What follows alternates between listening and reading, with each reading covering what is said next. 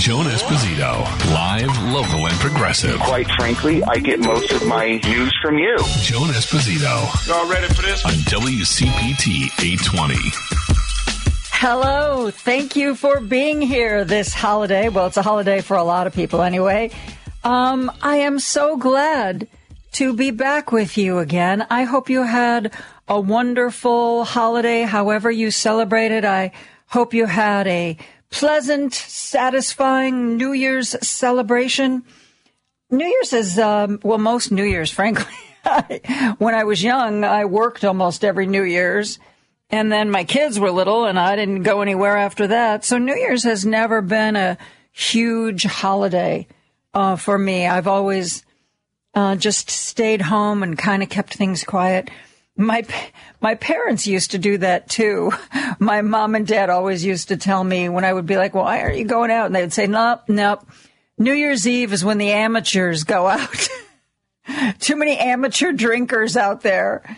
It's a it's a good day to stay close to home." So that's what I did.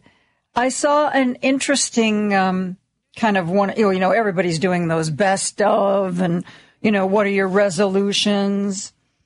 And I saw an interesting article that stood out from the rest. It said that maybe for 2023, you should ask yourself, what do you value? On the surface, you know, you could answer just very glibly, you know, I value uh, my family, my friends. But if you dig a little deeper, it's a really, really interesting question. Even if your answer is, you know, I really value all my good friends, what is it about those relationships that sustains you or nurtures you or brings you joy? It's something that I've been thinking a lot about the last few days, and I hope I continue to think about that question going forward throughout the next year. Because I don't want to waste time on activities and people and places that are not important, that don't bring some significance to me or to others. You know, life is uh, too short to s- spend time in activities that bring you no joy. Maybe Maybe you have to reach a certain age to be philosophical like that, or maybe you just have to have enough challenges in your life. And uh, by the time you're middle aged or older, we've all had challenges. And I think it's a really important. When I was diagnosed with cancer in 2006, you know, you always you know, see these things like, oh, you know, I want to get out and see another sunrise. I could have cared less about the sunrises or the sunsets. All I cared about when I was diagnosed with cancer, all I cared about was my children. The rest of the world just fell away. It really did. That was, it brought things into a laser like focus. And, you know, unless you're faced with a crisis like that, most of us kind of just go into, you know, just sort of regular life mode. You know what I mean? Where, you know, oh, we got to get groceries. Oh, I got to do this. I got to pay those bills. It's just so easy to get distracted by the minutia. And hopefully it won't take another life crisis but it really is worth taking the time to think deeply about what you value. Because if you, if you can identify what you value, then you know whether or not you are living the life that fits. Not doing something for a reason that isn't important. Anyway. That's my little bit of philosophy for 2023.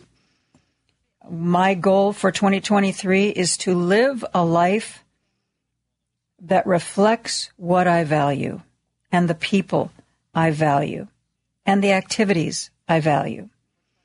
As you know from listening to this show, one of the things I value is democracy. And I'd like us all to rededicate ourselves to doing whatever it takes to make sure democracy comes out on top because this battle is far from over. We had a great showing in the midterms. We had a great showing in the midterms. But we still have states with hideous abortion restrictions. We still have Republicans talking about making women's lives less free and smaller. We still have people who are trying to take control of school boards and make sure that nothing is taught about gay people or race relations or the real history of the United States. We still have battles to fight. You had the holidays. I'm sure you took a breath, had some fun. Now in 2023, it is time for us to rededicate ourselves to democracy. And whatever small portion of it we can work on, we can work for, we can help fix. Depending upon your life situation, depending upon your resources, that answer is going to be different for everybody. But if you care enough to listen to this radio station, I don't care what the answer is as long as there is an answer. Listening to this radio station is great. It's, it's great. It will keep you informed on the issues you need to know about. But I'd like you to do a little more. You know, listening to me and Thom Hartmann and Stephanie and Patty and Santita. It's great, but it's kind of passive. And I'd like you in 2023 to figure out what is the active thing that you can do. Whatever it is. Supporting a candidate, supporting an organization, supporting a party, a local group, a state group, a national group. Figure out what it is that you can do. We're all going to do something together. We're going to live a life that matters, a life that reflects our values and forwards, supports, nurtures our values. Okay, enough uh, enough philosophizing. I hope you're having a great holiday. As I said, a lot of people have today off, which means just sit back, turn on the radio, open up your computer, listen to us online. And um, we hope that you are looking for a great 2023. Lots of stories in just the one week I was off. We got Trump's tax returns. Pope Emeritus Benedict died. Southwest Airlines nearly died. And Barbara Walters passed. Pope Benedict and Barbara Walters, you know, usually it, it you don't get two hugely influential people dying so close to each other. At least it doesn't seem that way. 65,000 people have so far walked by the coffin on display of uh, Pope Benedict.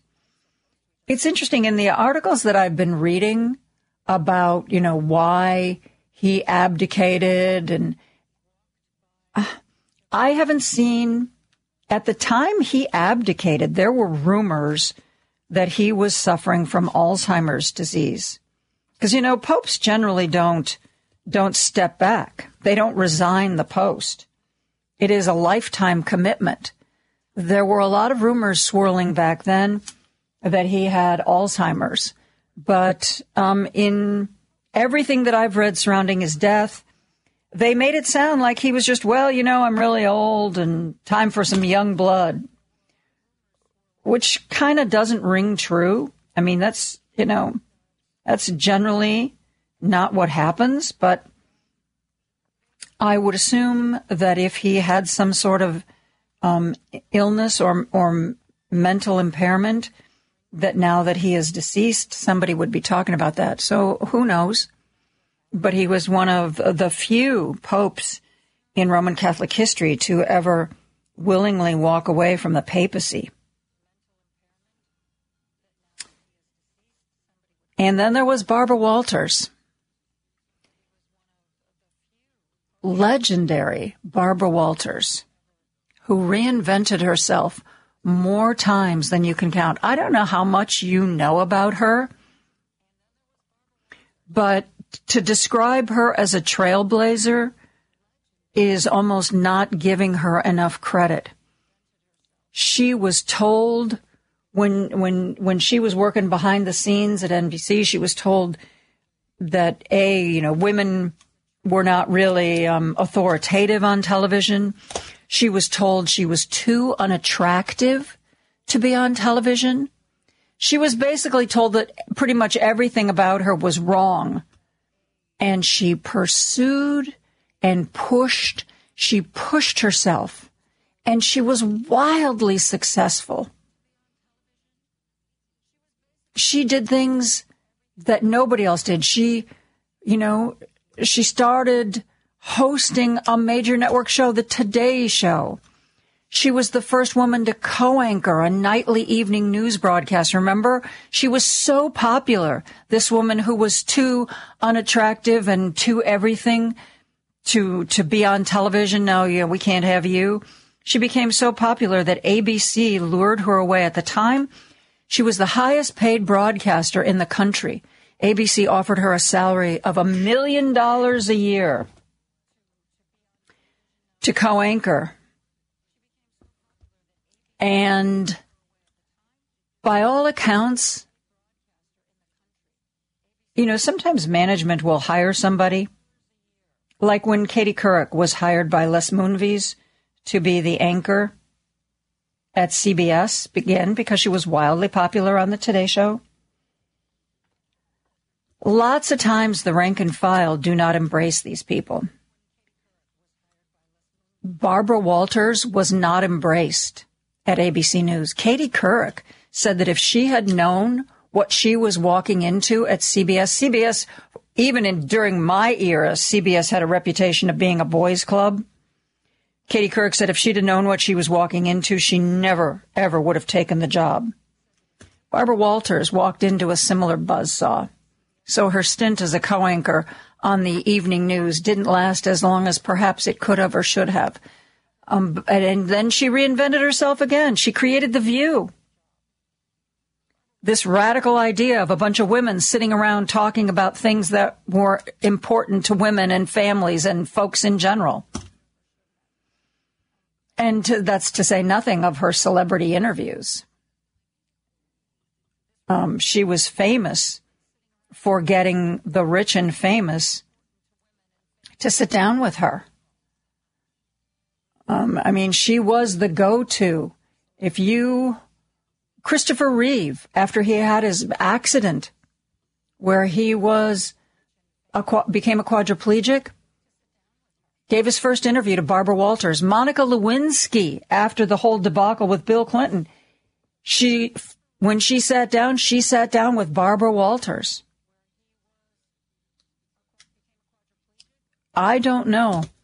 I mean, we, you know, television is pretty splintered now. Certainly we see Christine Amanpour, who does a lot of the news and political interviews. Diane Sawyer still comes back into town to do a lot of the celebrity interviews. But Barbara Walters did it all. We, um, I don't know that we'll see another Barbara Walters. She, uh, her family didn't say why she died, but the rumors that she had been in ill health had been around for quite a while. She officially retired. Well, some some sources say 2014, some say 2015. Um, so she's been out of the limelight for a while, and there were rumors that she was having a lot of health issues, but her family did not announce a cause of death. Well, she was 93. So, pretty amazing, huh? Uh, we are going to take a break uh, and get back into our political groove right after this. Joan Esposito, live, local, and progressive on WCPT 820. So, over the week I was off, we got to look at Mr. Trump's tax returns. Was there really anything in there that shocked you? Um, that he didn't pay. In some years, he paid absolutely no tax at all. In some years, he paid more tax to foreign governments than he paid to ours. I mean, anybody who's been paying attention, anybody who's not part of the Trump cult, already knows that the guy is full of hot air, that he's never been as rich as he said he was. He's never been as successful as he's claimed to be. As a matter of fact, the interesting thing about the tax returns, he um, had more income in the years he was president than he'd had before. No wonder he's running for reelection you know, and he made a big deal about, oh, I'm so wealthy, I'm not going to take the presidential salary. Well, you know what? When every government agency that's um, holding a meeting holds it at a Trump property, when all of the people who want to curry favor came to Washington and stayed in what was then the Trump Hotel, when um, military personnel who had to overnight drove miles out of their way, like say in Scotland, to stay at the Trump property rather than someplace closer and cheaper. Being president was the best grift of his life. So, uh, what do his tax returns show us? Losses, losses, losses, losses, and more losses. That's what you do to bring your, your tax down. Oh, it's offset by this loss. So I am, I am glad that the courts ruled that these had to be released. You know, every other, every other president has done this just on their own. He was like the first president to say, ah, you know, tax, no, nobody needs to see my tax returns. Nobody really needs to know. Okay. All right. But it's, it's pretty much, if you had had to guess two months ago what his taxes would reveal, it's pretty much what they showed us. Uh, 2016, he paid $700, $750 in taxes. And there were years where he got refunds because of, you know, those losses.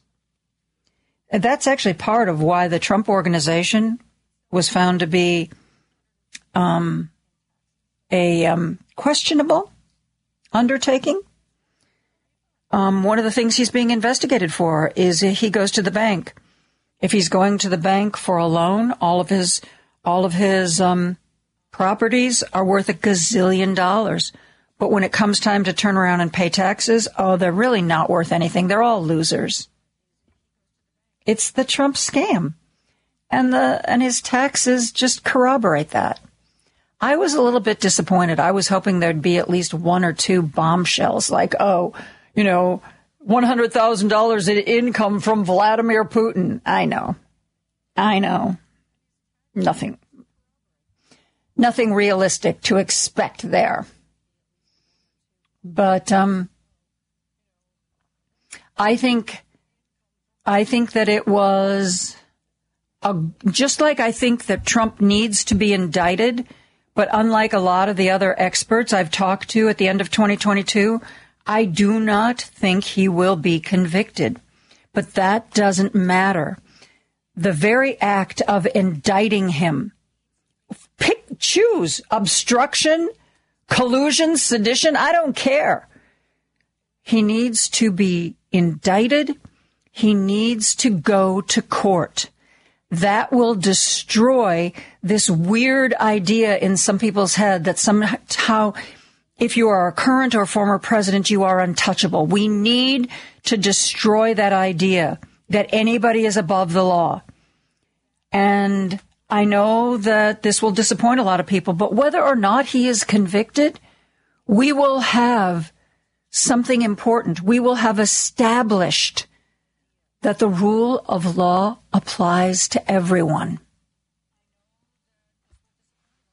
That's the important thing.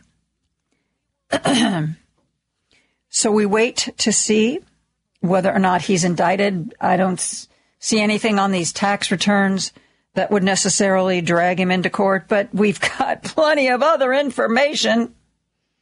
Yes, we do. Plenty of other information. Like, you know, uh, the recommendations from the January 6th committee. Here's, here's a bunch of things we should, we think he should be charged with. Okay, DOJ, we're going to put this all up in a box, put a bow on it, and have it delivered to your doorstep. Um, I don't think we're going to get any warning. You know, Merrick Garland set Jack Smith to be the special special guy looking into all this stuff, the guy who's going to decide whether or not there are charges. I don't think, from what I've read about this guy, we're going to get any warning. I think we are simply going to wake up one morning and discover that Jack Smith has decided what he's doing.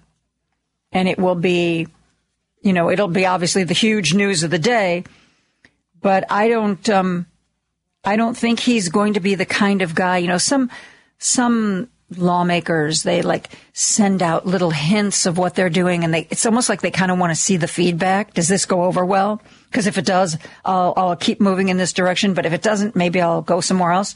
I don't think Jack Smith is that kind of guy. I think we're going to wake up one morning and boom, it's going to be there. And for those of you who had to travel over the holiday weekend, I am so sorry.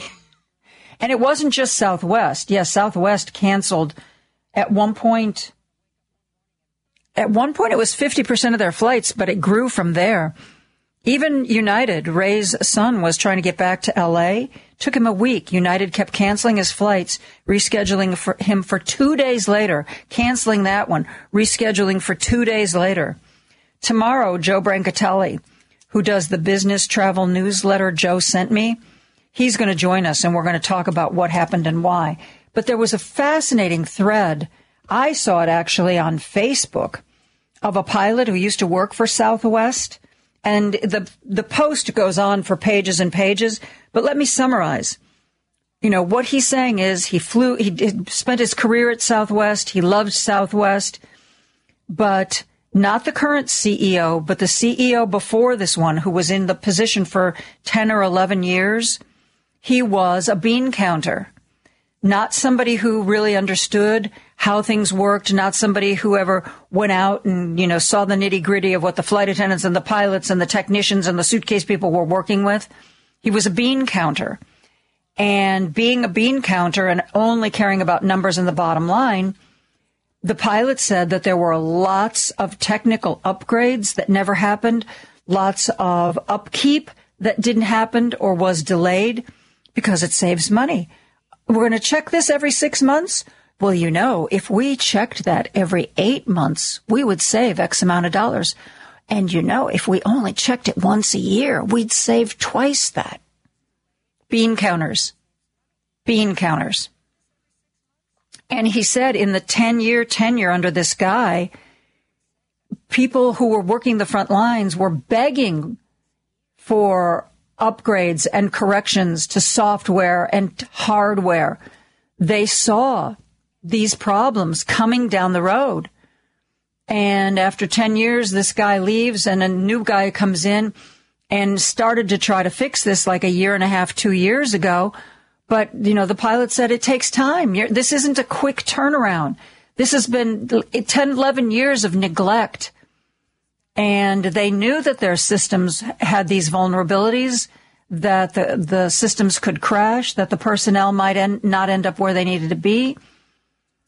And so what the pilot was saying was, please forgive us. Give us a second chance. The guy who's in charge now is doing it right but he has 11 years worth of neglect to try to fix. We'll see what Joe thinks about that tomorrow when we talk to him.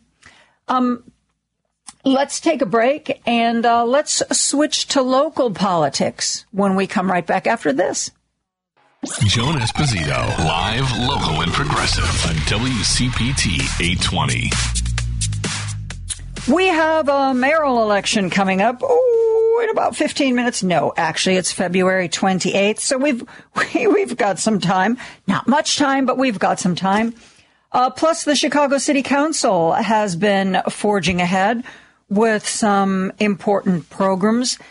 Alderman Gilbert Villegas uh, joins us now uh, to talk about the City Council of 2022 and 2023 and what we can look forward to. Alderman, thank you so much for being here today. Thank you, Joan. How you doing? And Happy New Year to you and your listeners. Happy New Year to you too. What um aside, let's set the mayoral election just off to the side for a second. What are you looking forward to for this coming year? Whether it's personal or whether it's political, we'll take any answer. That's good. Well, it, will it, be a little bit of both. So here, politically, I think that um, what we're going to see is uh, a more. Uh, I'm hoping for a more independent city council. I know that there's some uh, discussions that are occurring uh, amongst civic leaders uh, that want to see uh, the city of Chicago finally have a city charter, uh, which would set forward uh, the rules of engagement and how the city council uh, will govern, uh, similar to large cities. I sit on I sit on a national board in the executive committee called the National League of Cities. It's a nonpartisan group that speaks um, that, that, has um, that's represented by large cities, small cities throughout the country, and Chicago is one of the only top 10 cities that doesn't have a structure uh, that really puts forward a check and balance, similar to what you have in Springfield, Washington, D.C., et cetera, um, where they have like a speaker of the city council, a president of the city council, like New York, L.A., Philly, Boston, Houston. What would be the advantages of a system like that? Well, the, the advantages is that um, you would have the, the finally the check on the executive branch. Uh, right now, in theory, on paper, uh, that exists. But as you know, um, it's supposed to be a, a strong council, weak mayor. Um, mm-hmm. But the past, I don't know, five, six decades, it's been the reverse.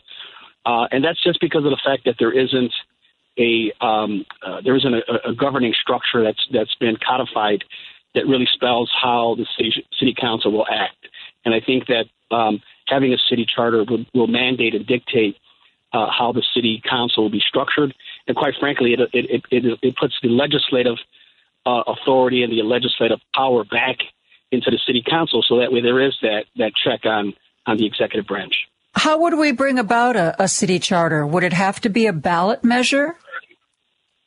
Uh, actually, it's just legislation down in Springfield um, that would um, that would um, uh, that would be introduced and passed and signed into law, and then uh, moving forward in probably the next election or even uh, depending on how it was written, um, would would uh, would put forward the legislation that would uh, tell the city council how to operate.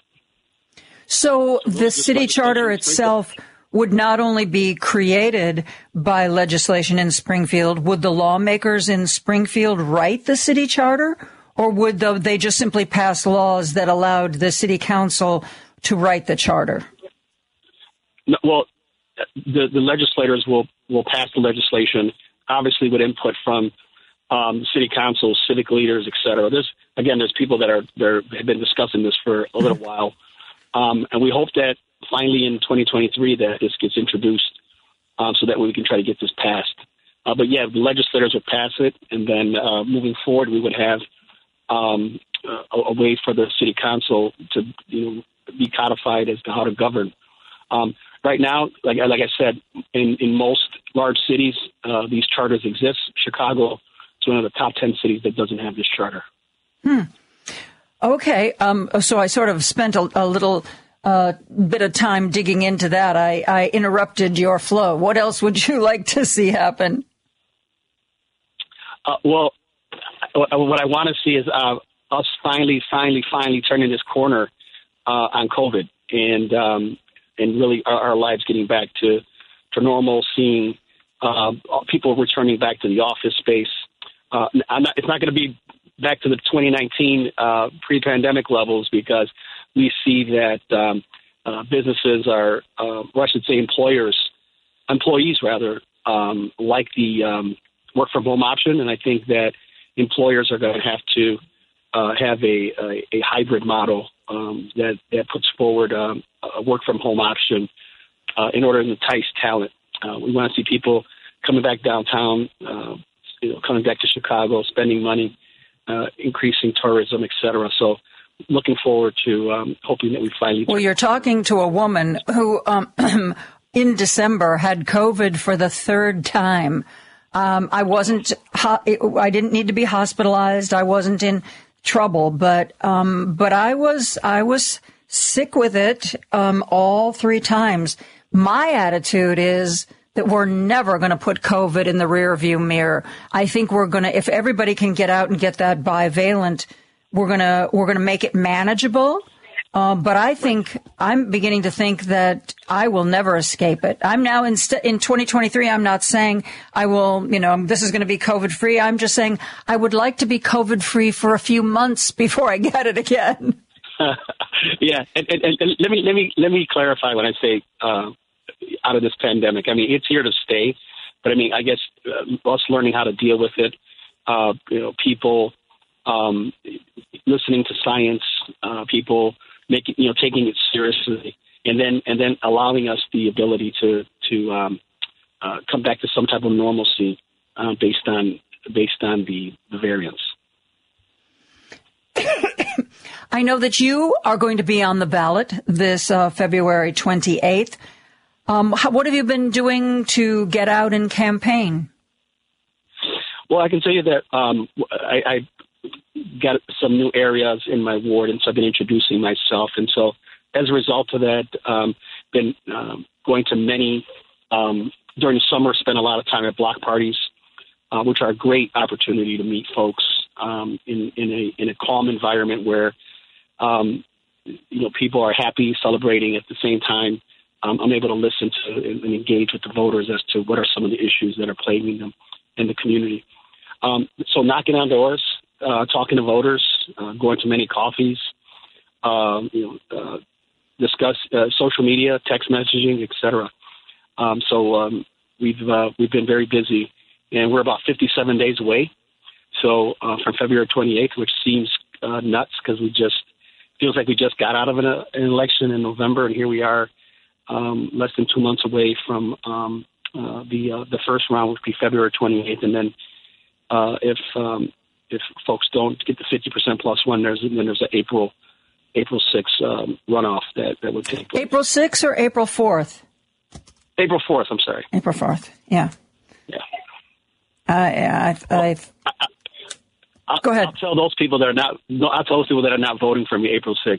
Um, okay, if you're not voting for Gil- Gilbert Villegas, the election, the runoff election will be uh, April 6th. So make sure you write that uh, day down. Um, Alderman, we need to take a real quick break. Uh, I'm speaking to um, Alderman Gilbert Villegas, uh, represents uh, Chicago's 36th ward. We will be back with more right after this. Joan Esposito, live, local, and progressive on WCPT 820. I'm joined by Chicago Alderman Gilbert Villegas. Uh, he represents the 36th Ward in Chicago. That includes, let me see if I've got this right, Gilbert, Belmont Cragin, Galewood, Hermosa, Humboldt Park, Montclair, and Portage Park. Did I leave anybody out? uh, you you left out the uh, uh, Westtown uh, Ukrainian Village area. Okay, and Westtown Ukrainian Village. That is a really diverse area, it would seem, with lots of different kinds of people and lots of different needs. So, how do you help balance all that? How do you figure that out? Right. So, so what I've I've um, um, since being in office, my over two ter- two terms, um, we've we've come to we've come together to find out what are some of the issues, and I put together an acronym that really that really puts it into perspective, called PEACE: Public Safety, Education, Accountability, City Services, and Economic Development. And so, depending on where you're at in the ward, obviously those those priorities can change. But I can tell you that public safety is uh, first first and foremost at everybody in everybody's uh, mind right now, uh, given some of the challenges that the city's facing. And so, uh, what we've got to do is make sure that uh, we are addressing public safety, uh, addressing the, the root causes of, of of crime, but also making sure that people there's consequences in place. So it's a balance. You know, you're not mutually exclusive. We can do both, um, and um, uh, and residents of the 36th well, quite frankly, residents of the city, um, you know, that's our job as elected officials is to make sure that we are providing a safe environment. Um, and so that's that's um, uh, what I've been focused. That's my team's been focused on for the past uh, eight years. Uh, it's making sure that we're dealing with public safety, providing edu- ed- providing a good opportunity for kids to be educated, uh, focusing on fo- investing in schools, making sure that we're accountable to our constituents, uh, making sure that we're delivering on city services, and, quite, and then uh, just as important is making sure that we're uh, putting forward economic development. I often say that you know the city of Chicago, we don't manufacture the city government, we don't manufacture or sell widgets. We provide a service, and we have a monopoly on it. Our job is to make sure that we're providing the services to the best of our ability, as efficient as possible, um, making sure that economic development is occurring so that way revenue can be generated, which in turn uh, funds uh, how government operates. You recently, um, fairly recently, made a run for Congress that was unsuccessful. After something like that, do you think that you have to make a special effort to connect with the people in your ward to make sure that they understand that you're okay being their alderman and aren't just looking for the next opportunity to do something else? Well, you know, um, what you saw was a, a unique opportunity where um, the General Assembly created a new district, which was going to be uh, Latino um, Latino plurality. And as a Marine Corps veteran, and given what's transpiring in the country, I thought it was I thought it was important that I take a run at this. Um, and talking to my residents within the ward, uh, they were very, very supportive of it. Unfortunately, uh, didn't receive the votes outside of my ward uh, because uh, there was a lot of outside interest groups that came in and I really got a firsthand look as to how uh, there needs to be some type of campaign campaign finance reform, given the the uh, the dark money that came in from Washington D.C. Over two million dollars spent against me um, because of the fact that they wanted to, uh, you know, it involve themselves in, in, in the congressional race. Uh, so listen, my, my my constituents that I've talked to, they've uh, they've allowed me the, the the honor of serving as alderman for the past two decades, and um, and listening to them um, a lot of them were were um, happy that I didn't win because of the the fact that they'll they'll have their aldermen uh, still here. But you know, given what transpired January 6th, where there was an attempted insurrection and a Marine Corps veteran, you know, I took I took an oath to defend this country against all enemies, foreign and domestic, and that oath doesn't have an expiration date. Uh, and so, as a as a as a Marine who took an oath, I felt it was my obligation uh, to step in and try to help Congress uh, move forward and get things done. Right now, there's there's a lot of gridlock, and I think the reason why is because there's a lot of ideology um, and folks that are not willing to compromise, and that's not good. That's not good for that's not good for democracy. It's not good for the country. This um, money that came into the race from outside sources was it all to promote Delia Ramirez, or did it go to, in your opinion, a number of other candidates? No, it was it was strictly just to um, uh, to uh, do negative ads against me, and and they were successful. They were at, they were on TV on broadcast, which is very costly um, for for almost uh, almost two months. So it was it was um, um, you know campaign finance is something that's very important. A lot of a lot of dark money was was uh, uh, was utilized against me, and so uh, I hope that there's some some type of campaign finance reform at the federal level. In back in the Chicago City Council, who are the alders you most enjoy working with? The ones you feel like you really have the best relationship with? Uh, I, I, I'm, I'm the type of legislator that alderman that's more of a legislator. I like, I uh, like introducing legislation and, and, and making impactful legislation that helps uh, everyday Chicagoans. And so, um, when we take a look at the elder the older men and women that are um, currently in in the council, um, the ones that are more active legislatively. So I, I, I work with uh, Alderman Riley um, on legislation. Um, I'll work with uh, some of the members of the Latino caucus to put forward legislation. Um, and then um, also take a look at working with uh, former Alderman um, Cardenas uh, around, leg- around veteran issues uh, that we were able to put forward, creating uh, and reestablishing the, the, Office of Veteran Affairs, for example, uh, under this last um, uh, under this last budget, where we where we were able to put forward a, uh, a budget amendment that reinstated the um, Office of Veteran Affairs to the mm-hmm. three hundred thousand dollars. So uh, again, I enjoy working with aldermen and women that are about putting forward legislation, um, and because I think that when people when people say, "I wish government did this," then I say, "Well, tell it to. Let's put forward some legislation to force dialogue." Uh, and as a result, what you saw was me me introduce um, legislation that put forward the largest guaranteed basic income pilot program in the country that provided 5,000 families with 500 bucks a month for a year, um, so that way we can study it and then uh, moving forward um, after the it has been studied to figure out a way some of the pros and cons, uh, and if the and if the pros are outweigh the cons, which I um, I'm, I'm almost certain they will, taking a look at how do we make it permanent so that we mm-hmm. a large city that takes into effect um, and, and really represents working working working families that allows them to work with dignity. I know that uh, technically this isn't your backyard, but uh, what do you think of the casino project and the use in an interim basis of the Medinah Temple as a temporary casino? Yeah. So it, it, it's just outside my backyard. My, my eastern portion of my, my it's just over the fence. Ward, that's right. The eastern portion of my ward is at 1800, which is wood, 1800. Halsted is 800, so 10 blocks away is where my ward ends. Uh-huh. And, and we're going to feel the we're going to feel the effect. Uh, but our my job is to make sure that it's a positive effect.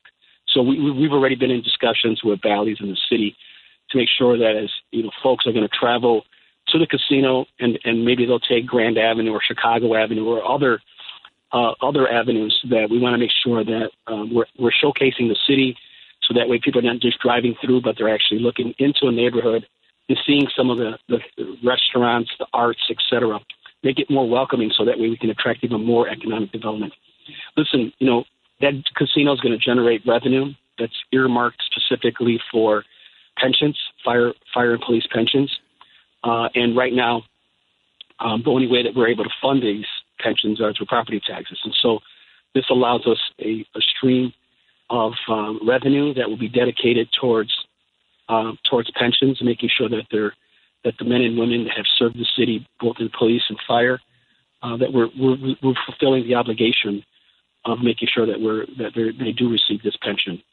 So um, it was something that needed to be done. It's going to create thousands of jobs, um, you know, tens of thousands of temporary jobs, uh, thousands of permanent jobs, um, and um, I, I think I think it'll be good for the city. But we got to make sure that we that it's done correctly, uh, making sure that uh, again public safety people are feeling good about having the ability to come uh, to the city, uh, using it as another recruitment tool for for tourism. I think that if we do it correctly, that it'd be beneficial for the city. Uh, switching gears a little bit, um, Congressman Chuy Garcia was a big supporter of Delia Ramirez in her congressional run. He is also now running to be the next mayor of the city of Chicago. If he becomes the next mayor of the city of Chicago, will you be able to work with him or uh, do you guys need to sort of have a little bit of a, maybe a breakfast where you work things out? well, here I'll say this, uh, Joan, that in politics, once the race is over, it's over. In my in my in my opinion, um, and um, you know, if if uh, uh, Congressman Garcia is successful, um, the same way that I've worked with um, both uh, Mayor Emanuel, Mayor Lightfoot, um, I'll be working uh, with uh, Mayor Garcia. Um, and so, so I, I think it's important that um, that people remember that when someone's elected, we're, we're, there representing the community. Um, and, and it's, it's for me, it's it's business. It's about making sure that I'm bringing resources back, making sure that I'm providing city services, uh, making sure I'm, I'm introducing and, and, and passing impactful legislation for residents of my ward, but also for the city of Chicago. And so, whoever the mayor is, um, I envision uh, working closely with him or her uh, because of the fact that my community needs resources, and that's why they elect me, is to make sure that I'm there to advocate for for my community. What's what's one piece of legislation, one ordinance that you would love to see get passed in 2023? Well, here uh, uh, this is a, a, really a wonky piece of legislation that I've been working on. I love wonky. Yeah, so so in Denver, uh, and, and, and I remember I said I, I'm on a national board. So in Denver, they have what's called mini municipal bonds. And so what happens is, is that when the city sells debt, they go to the bond market. Typically, it's go to go to to New York, sell the bonds in order to incur debt and, and get the revenue. Well, in Denver, what they do is they allow for um, residents of Colorado, residents of Denver, the ability to purchase that debt, so that way they can make money as well. But also, they're seeing their project and, and, and seeing the investment they're making. And so, it may be a school, maybe a park, it may be a road um, that they're investing in based on the bond uh, the bond deal. Mm-hmm. But, but also, not only are they benefiting from the actual infrastructure asset, but they're actually benefiting from an annual interest payment uh, because they've invested in that project. And so that's something that I'd love to see come to fruition here in Chicago. Uh, a mini municipal bond where it allows Chicagoans the ability to invest, purchase some of that, um, uh, improving our infrastructure, but also making uh, an annual dividend on their investment. Well, I've asked you a lot of the things that I want to know about your uh, political life and your ward. What is something that you would like our listeners to know about you and or the work you're doing? No, absolutely. Well, I appreciate that, Joan. Um, it's only fair. I'm, you asked, answered my questions. You should you should get to make a statement of your own. yeah, well, people should know that I'm a I'm a Chicagoan, uh, born and born and raised through and through, product of CPS. I lived in Chicago Housing Authority for the first eight years of my life um, until my dad died uh, when I was eight. And so my mom had to raise two boys, eight and four. And um, they should know that the reason why I introduced Guaranteed Basic Income Pilot Program was because I benefited from a program like that as a, as a young boy. Uh, survival debt benefits from Social Security, which provided my mom a stipend. It allowed her the ability to work uh, with dignity, um, not have to work two jobs, and, and made sure that, that she was looking over um, uh, two boys uh, in the city of Chicago and um, uh, went to the Marine Corps right out of high school, right out of CPS. Couldn't afford college at the time. Uh, came back from uh, um, the Marine Corps, Desert Shield, Desert Storm veteran, and uh, enrolled at Northeastern Illinois University on the Illinois Veterans Grant, uh, a grant that provides Illinois veterans the opportunity to go to any state university for free. So I took advantage of that.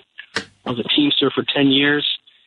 I worked in state government for almost a decade, and now city council member for eight years, uh, looking to do uh, another four years and making sure that we're moving the city forward. Uh, and anytime I go across the country uh, with these national boards, I'm always uh, championing and cheerleading the city of Chicago because uh, having the, having been going to different cities, I can tell you that city of Chicago is definitely the best city in the world. um, do you think that there is going to be uh, any change in the leadership of the Chicago Police Department if we uh, potentially get a new mayor? And would you be supportive of a change, or do you think David Brown should stay? Um, I'm almost, I can almost guarantee you there'll be a change. Um, and quite frankly, I think there needs to be a change. Um, having having spoken to uh, hundreds of officers uh, over over his tenure, um, there's a common there's a common theme there. Uh, the morale's down and um, you're just they don't there, doesn't there doesn't seem to be a, a sense of direction. Um, so I think that um, I think you'll definitely see a you definitely see a change um, if, if a new administration comes in. Interesting. Alderman Villegas, thank you so much. I hope that um, that you will continue on in the city council and that you will continue on chatting with us and bringing us up to date on the legislation that you think we need to be paying attention to. I can't always, I try, I can't always stay on top of everything the Chicago City Council is doing. So please, in the future, if there is something that you really think needs to be looked at or talked about, please, please reach out. We would be happy to have a discussion. Absolutely. Thank you, Joan, and, and uh, Happy New Year, and thank you. Happy New Year to you, too. We're going to take a break for news. We're going to be back with more state and local politics right after this. Joan Esposito, live, local, and progressive. Quite frankly, I get most of my news from you. Joan Esposito. Y'all ready for this? On WCPT 820. Happy 2023, and who better to look forward to what we have in store for us politically, locally, and throughout the state of Illinois than the person who has devoted themselves to good government. David Orr is here with Good Government Illinois. David, how are you and Happy New Year? Well, I'm great, thank you, and Happy New Year to you. Uh, good Government Illinois has done a lot of really interesting town halls and presentations focused on certain candidates and certain issues. I think you would have to say in 2022, Good Government Illinois was a resounding success.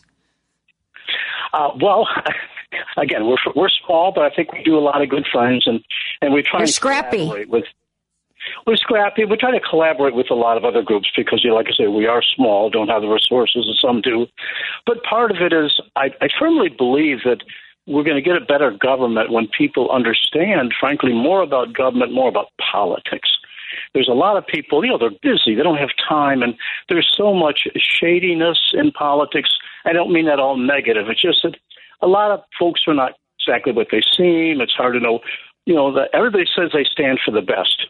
And so I think the more sophisticated people are about politics and how it works, and that's why what people like you do is really important because if you don't understand some of the politics or some of the government stuff, the bottom line is you tend to just you know, blame the wrong victim mm-hmm. sometimes or just lash out. So anyway, you know, we're doing fine and looking forward to 23. You know, I guess in this business and being in politics for so long, you, you have to have a little bit of a optimistic streak in you because otherwise there's a lot of stuff that could drive you nuts.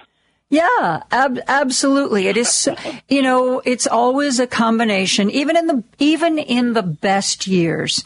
There's always a combination of things that were great and things that were not so great and we have to we have to rejoice in the things that were great, figure out what we did right, and then try to bring those lessons to the stuff that maybe was less than great. That's my feeling. Right now, I know it's early, and you you want to see how life unfolds. But if you had to make some predictions for things that Good Government Illinois is going to be looking at in the next year, what would one or two of those be? Let me just mention two. One is we're going to be doing a lot of work on what you might call tax justice. And going to talk about property tax justice. There's been so many scandals over the years, as people remember, partly the Madigan Berrios team and all that. Um, but I think we're I think we're actually breaking through here, and that's so some of the work we've been doing in um, in, in reforms. I think are gonna you're gonna see more fruit from that in, in 23. And what I mean by that is one of the key groups that I think has been a real dangerous spot is the Board of Review. Because uh, mm-hmm. after Berrios was kicked out, we're started making progress in the assessor's office, uh, and then but then the Board of Review, um, you know, turned around some stuff. In fact, I think there's a big article, and I think it was the Sun Times today from a protest yesterday, where if the Board of Review had not messed with the assessments that the assessor had made, there would be a reduction of property taxes, but they lowered taxes on some of the big property, the big, the biggest properties, which meant that little residential people had to pay the difference. So it's complicated. That's why people don't pay too much attention to it. I think we're going to see real reform in 23. So that's really. I, I, I do. I am. I, I don't guarantee much, but I, I think I think we've we've turned the corner. This thing that was created by Madigan and Berrios and a whole bunch of others, they're going to hang on a little bit. They're going to try, but I I think we have enough going now that we might be able to reverse all that, which means big savings for Chicago and Cook County residential homeowners, and it helps everybody. And we basically the goal is to be fair, to have people who, you know, if they have property worth a lot, they should pay the fair taxes. Um, and it's kind of equivalent to the federal level. We have so many extraordinarily powerful corporations that don't pay any taxes. I mean, ones that are worth many, many billions of dollars. So it's always difficult to get that done, but that's that's one. The other is simply focusing on the municipal elections that are coming up. And your last guest, uh, Gil, was talking about all that. Um, how can we, as we prepare for that, so we'll we'll do as much as we can. Not so much endorsing all the candidates that are trying to talk about how can we get some reform out of who's ever elected to both mm-hmm. city council and the other offices. So um, that's really important because sometimes you can have good people, but they can't do enough. I mean, for example, Gil, your last guest was talking about there's a bunch of folks, um, some that I respect, that are working on this idea of a charter. Uh, mm-hmm. But I'm I'm not sure about some of this stuff because their key thing is saying, well, we need a strong city council. Well, in my entire lifetime, we've never had a progressive city council, never, and, and we've had two relatively progressive mayors that were stymied by a strong uh, and not progressive city council. Uh, one was Harold and one was uh, Lori. Um, so anyway, I I respect some of the people behind that. I just I'm not sure that we want to create something that gives more power to city council until we actually have a a what I call a reform city council, and we're a long way from that. But but anyway, I think the more what you do and other media and as candidates have to talk about what they're going to do, how can we, for example, deal with the campaign finance reform? How can we do some good things relating to ethics? How can we stop people from? Uh, well, I could I could go into it. If I had my way, there'd be fewer city, fewer aldermanic wards. There'd be fewer committees. There'd be more focus on turning aldermen into professionals, like they have in most big cities. Um, but anyway, uh, we're going to be talking about that. So those are two things that we're going to focus on for the next few months. So Alderman uh, Villegas, when when we were talking about that, said that he he said that he believed that there was a lot of support for the idea of Springfield creating a city charter. Do you see that support, whether or not you think a city charter is needed or even a good thing? Until I know more, I hope not. I mean, I've seen Springfield do a lot of things that does damage to Chicago. Um, so uh, I'm not ready to say that. In other words, I, I don't believe our problem right now is because the city, the aldermen don't have any power. Okay, not at all. Um, I don't think that's our problem. I want to be careful about having too strong a city council. When, like I say, never in my lifetime have we had a progressive city council. Okay, now yeah, maybe there's a few more votes here and there, but you know, the whole time Dick Simpson was there, there was four progressives. The whole time I was there, there might have been five. Um, so, uh, so yeah, I, I don't want to see anything pushed down Chicago's throat. The one thing I'm going to predict for 23 that I would love to see the state legislator do, and that is they should own up to the fact that Illinois is always 49th or 50th in the amount of tax money that goes to the public schools. That is horrendous. That is why it's so hard on average people and people that are kind of on the edge financially.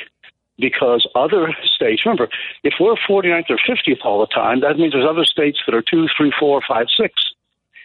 When the state pays its fair share toward public education, then our property taxes are not so high. And again, as, as people probably heard this before, so Wilmette can afford to have high property taxes and therefore pay two or three times what we get to spend on, on an average public school kid. And of course, many of the children there come from much, let's say, more uh, more helpful environments to begin with. Okay, they, you know, there's no question that there's plenty of dental visits and doctor visits and all sorts of things. So, by being 49th or 50th, um, that really is a, is a shocking thing to Chicago public schools. It makes it really difficult to govern the way we want with the public schools, and it most of all hurts uh, middle class and poor people. So uh, again, they're going to do a lot of things, but that's one I would like to keep reminding of. That that's one that could really make a difference. We need to take a break. I'm speaking with Good Government Illinois' David Orr. We're going to continue our conversations about all things politically, locally, and statewide right after this. Joan Esposito, live, local, and progressive on WCPT 820. I'm joined by David Orr of Good Government Illinois. David, one of the things you touched on earlier was making sure that the average person understood how government works. Earlier today, David and I were talking about all the people who are in the mayor's race and how they might have reasons other than wanting to be mayor for being in that race. And I think that is the perfect example of how politics works. What are some of the reasons? I'm not that anybody who's in the race wouldn't love to be mayor, but there are other reasons to do that kind of work. David, talk about that. I think, uh, of course, a lot of our listeners know that people sometimes I run, I know I'm going to lose, but then I'll be stronger the next time. And there's other times that people run because they think they can get some money and they probably know they're going to lose, but you know, whatever. So other others are just people that jump in there, like people that jumped in there, you know, several months ago. Things might have seemed more attractive to them. For example, you know, um, Alderman Sawyer, you know, who has a pretty good name recognition because of his father, who was mayor for a while. Um, but you know, no offense to, to to Sawyer, he's a very decent guy, but he has I don't think he has much of a chance to win. Okay. Um, so for somebody, I, I I agree with you that he is not. Uh, of the field that exists right now, I would not put him in the top three.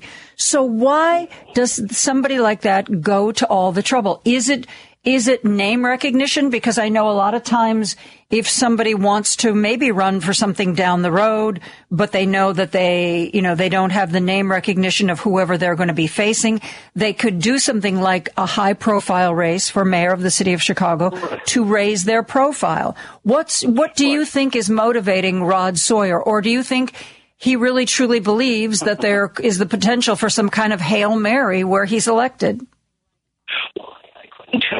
For Rod, for Alderman Sawyer, uh, because it goes back. Remember, he's someone always going to pick up things that people say, I knew your father, and blah, blah, blah. So, I mean, he gets some positive feedback.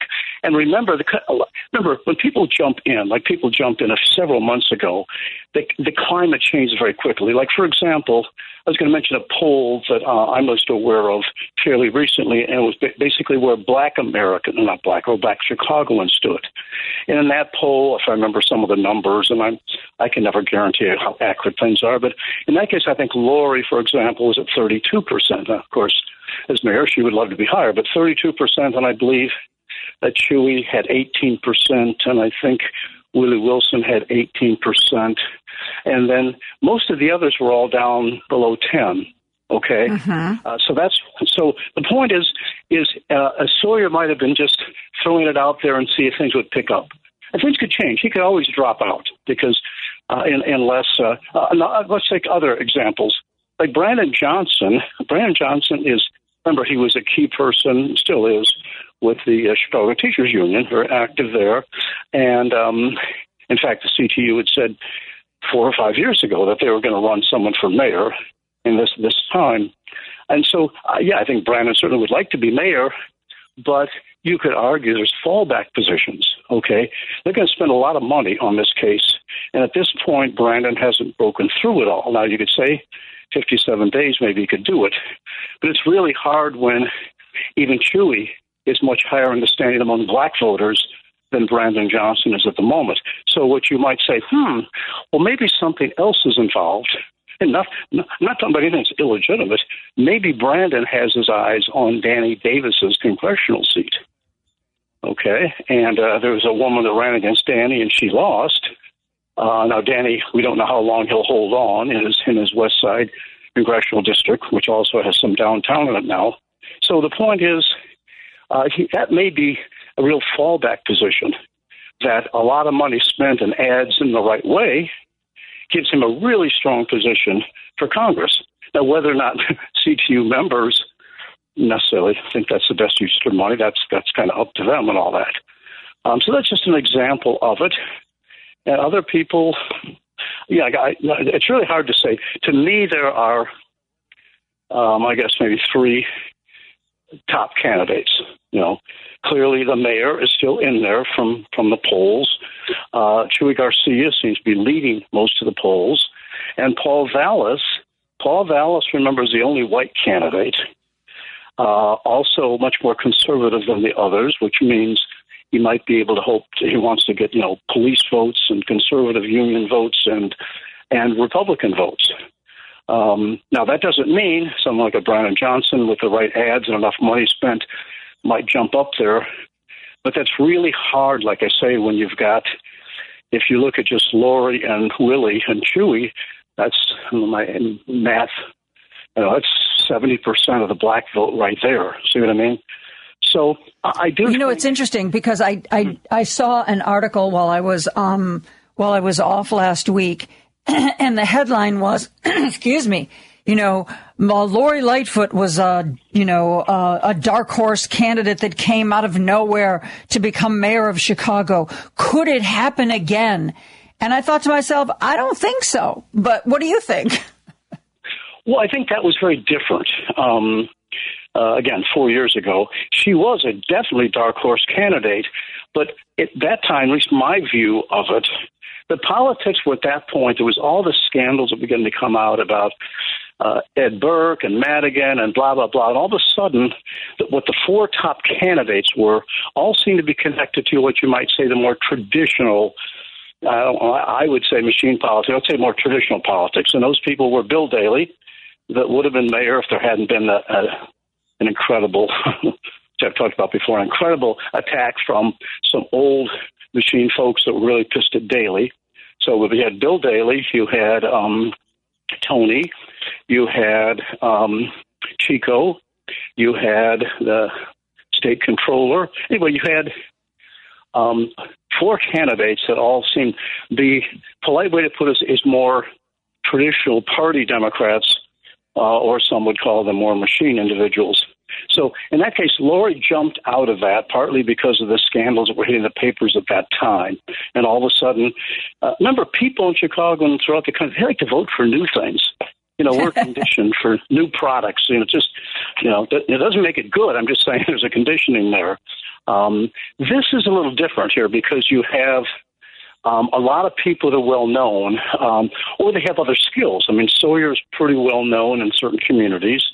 Uh, Brandon Johnson is certainly well known within the teachers union, but he hasn't been able to break that broader yet.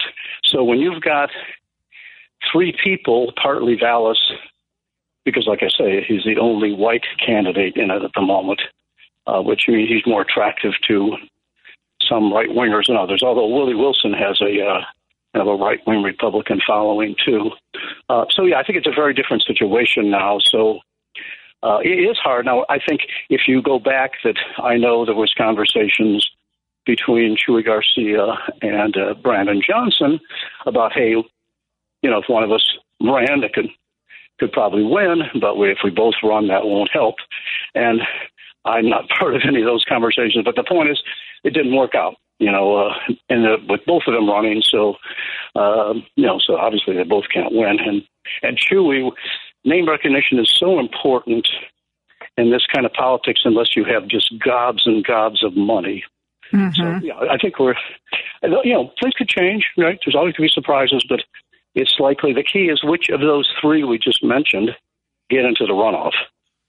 That's that's the ball game. You know, for example, like let's it's possible um, even Lori wouldn't get in the runoff. See what I mean? If um, uh-huh. black votes are being split up, um, but you remember when she ran when she ran last time, her support was a lot of the white population, you know, the Lincoln Park, the near north. And I remember because she was gay, uh, that her support wasn't as strong as you might have expected for an African American candidate because that was the big thing. You know, when Willie Wilson finally withdrew from the race, you know, his big gesture was to go with her to various South Side churches and basically use his credibility to let people know, you know, it's okay. Yes, you know, she, she may be gay, but it's okay and you can vote for her. That was supposedly what I was told was going on. And the fact that once she became mayor and kind of froze him out was, uh, was what soured that relationship. Because I think he thought that if he helped her win over black voters, that he would have access um, and that, you know, and some people have said, you know, one of the mistakes she made was, you know, just listen to him. Doesn't mean you have to do everything he wants you to do, but you could have taken his calls. You know, you could have listened to him. And that that's why essentially he's running again against her. What do you think? I don't buy it. Um, Willie's going to win anyway. Willie, Willie has an incredible ego um, and easily influenced. Um, and uh, it, I'm you know, there's certain things that uh, I've experienced as well. I can't go into all sorts of things that might be confidential discussions, but what I would say is I don't think that's the true story. I think there was a lot of things that he wanted and demanded, and I think Lori, to her credit, basically said no. Um, hmm. But um, yeah, I think it's a totally different story. But Willie is someone that kind of loves this stuff. He's got plenty of money. Um, I do, I do believe that he wouldn't disclose where his money's come from, which I think is very bad. I think he might be one of the few of the mayoral candidates who's not doing that. I think that's a big mistake. It's like Trump. Remember, we're paying for all of the crap that mm-hmm. that, that crook, did, crook did when he wouldn't release you know, the real information about him, and we're paying for it still. So again, Willie uh, Willie has his good points, as we all know, but I I don't think the way you described it would be the way I describe it. I think it's the way he might describe it. Yeah. But anyway, so so the point is, we got all this stuff going on, um, and so I, you know, no offense. I mean, I I like I like uh, Sawyer. I like Sophia King. I like a lot of these people. I like Willie. You know, we've we've done things together. Um, but I don't think um, those and other names are people that are going to be getting in a runoff. Period. And some of them, if they got in a runoff, they wouldn't be elected. So um, the key, I think, is uh, you know sometimes things narrow. People begin to see things. They're going to see more polls. That's why people do ads right now. And by mid to late January, people have to make some big decisions. Okay, and voters do that too. They may say, "I, I like Willie," but Hmm. So you think potentially that in the next uh, few weeks we might see some people dropping out other than Ray Lopez? who's already out? We'll see one or two things. We'll see one or two things. We'll see some dropping out, or if they're if, if they're raising enough money, if they can keep it up. And like I say, for other reasons, you know, Sophia King's young. You know, I mean, again, I'm not saying she's got other aspirations, but uh, that could be helpful. Um, a lot of these people, you know, they're still elected officials or wannabes. So yeah, so they could. Uh, uh, the, the more good commercials they can have, they can help in the future. The other, though, is not so much that they what they decide; it's what the voters decide. Like there are plenty of voters. Let's say African American voters, for example, and they start looking and say, "Wait a second, you know, I may like Willie, or I, I, I like the work that Alderman Sawyer's done, or I like Sophia King, or blah blah blah blah blah." Um, but wait a second, I can see these polls, okay? And if the black vote, which is essential to electing an African American mayor, is split up between five, six, seven, eight candidates, well, I can guarantee you there will be no black mayor. Now, some might feel good about that, okay, but I doubt it. so what I'm saying was sometimes there's self-selection. You know, I my first choice is is not doing too well, so maybe I got to jump to my second or third. That that's mm-hmm. what often happens. Not always, no guarantees there, but that's what. Um, let's say the lawyers of the world be hoping that happens, and the the Sawyers and the Sophia Kings, for example, hoping it doesn't. But that, that's what people often do. They have to make a selection as they see a poll in late January, and then it's elections just two, three weeks away, and early voting is very they're coming up very soon. That then they they say, okay, well, maybe that's not my best choice, and I'll move on. Uh, that's what usually happens. We'll see it. Um, but like I said, just kind of fascinating that, that um, that's why you saw for months a lot of quote white candidates were playing with it.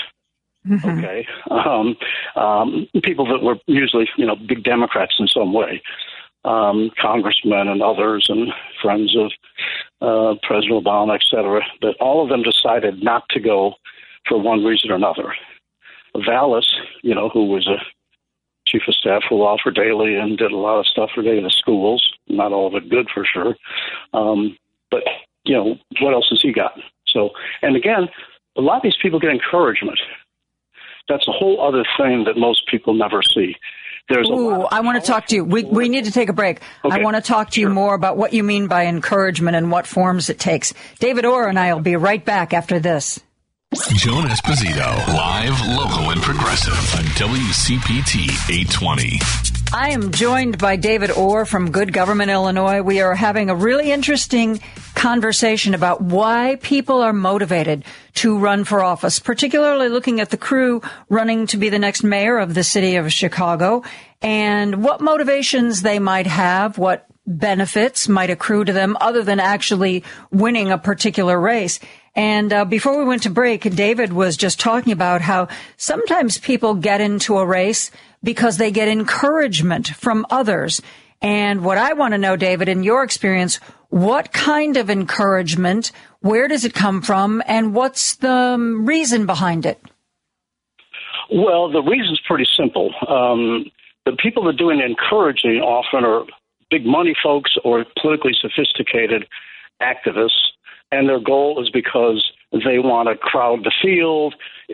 Rarely it's that they want this person to win, but they might want to crowd the field. They might want to maybe make sure there's too many of one racial background in the race, so it helps the person they want. Um, but so what we see is, you know, it's hard to see now because our, our country has a long way to go if we're really going to clean up our politics because of the money. You heard before from Gil. Um, yeah, we need campaign finance reform, and even without jumping into a whole other subject, but this crazy congressman that lied about his entire life that got elected oh, out in New York. Santos. I think we're going to find a lot of very dirty money. Okay, very dirty money. But as long as we allow, because of our terrible Supreme Court, this dark money to exist, sometimes we don't know.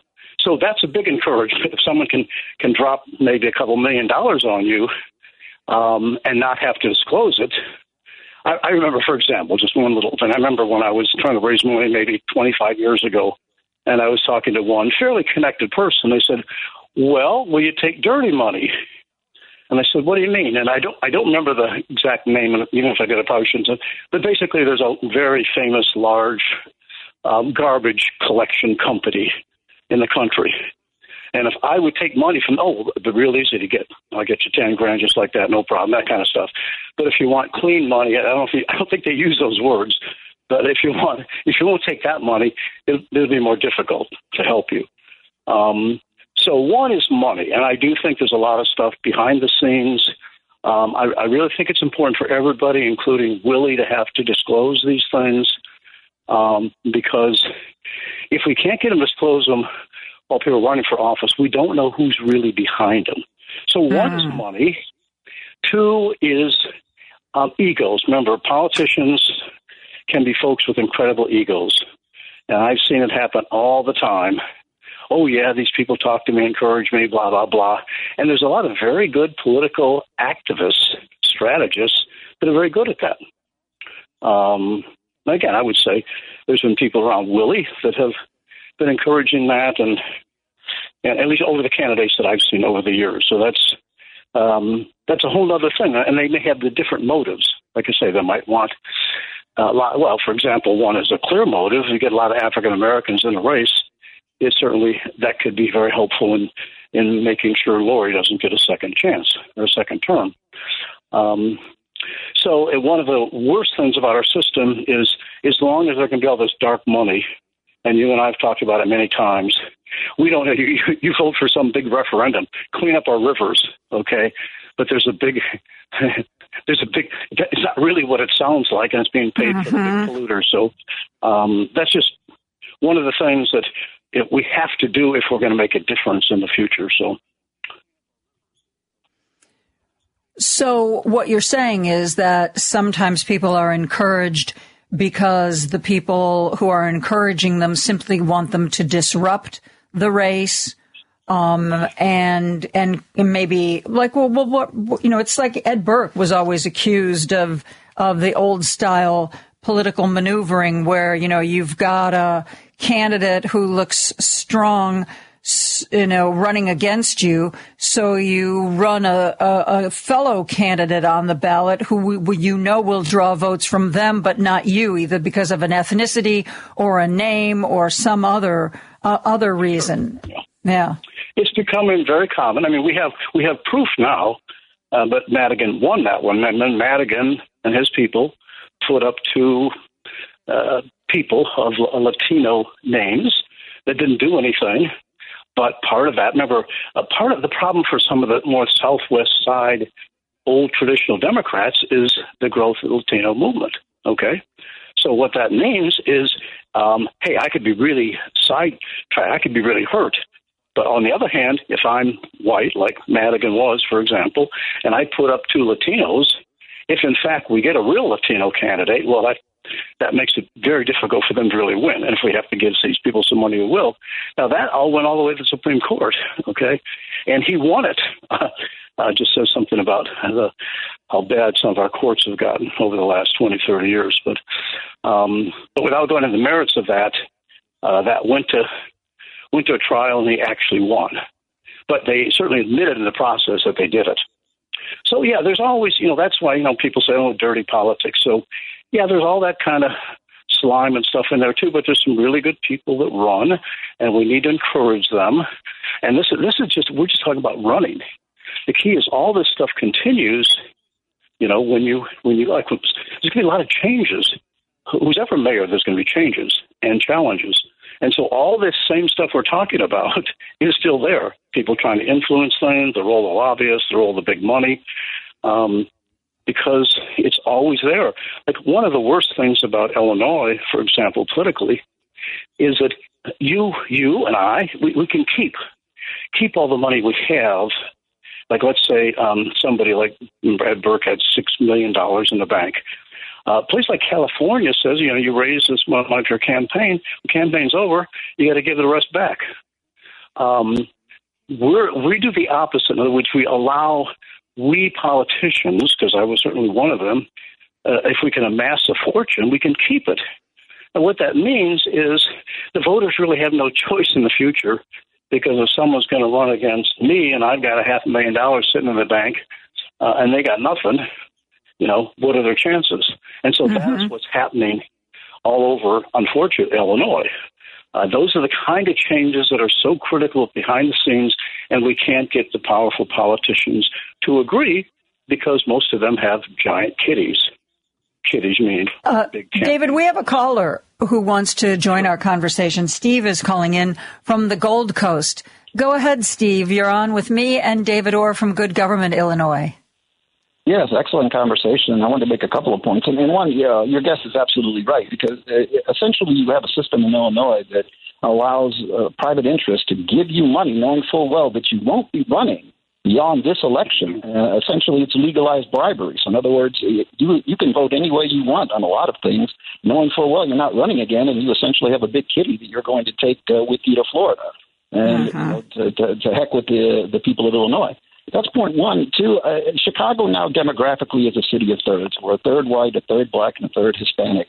So the question is, uh, how does that break down in terms of electoral politics? Uh, right now, I would argue that the best analogy is New York, and I, I, I think that if I had to put my money anywhere, it would be behind Paul Vallas, who's been running the law and order campaign for a couple of years now, since 2020, and the explosion in crime. And in poll Chicagoans, um, above everything else, crime is the is the big issue and it's not education any longer. It's not COVID. Um, the economy is up there as well. But crime is a major concern, and Paul has been up there in terms of uh, making that a center point of his campaign so far. And also, I mean, let's face it, though we're, we are a city of third, the money is still in the hands of a lot of white people as far as financing campaigns and corporate donations and other things. So that's something else to consider. We're not simply all just equally as wealthy and so it, it matters uh, how much your constituents can give. And, and as as your guest has pointed out, it depends how many people. Uh, I wish that this weren't the case. I wish we were beyond racial and ethnic politics, but in Chicago, we're not. And how many people of your ilk are also running?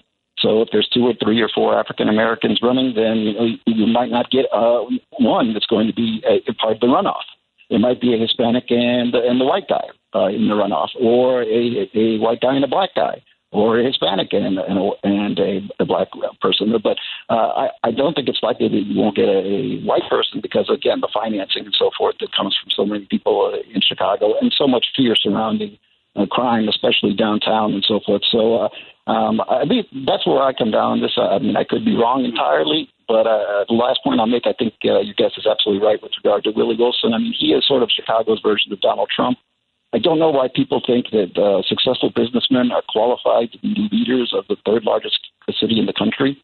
It's like saying I went to medical school, so therefore I'm qualified to argue a case before the Supreme Court. And one has nothing to do with the other.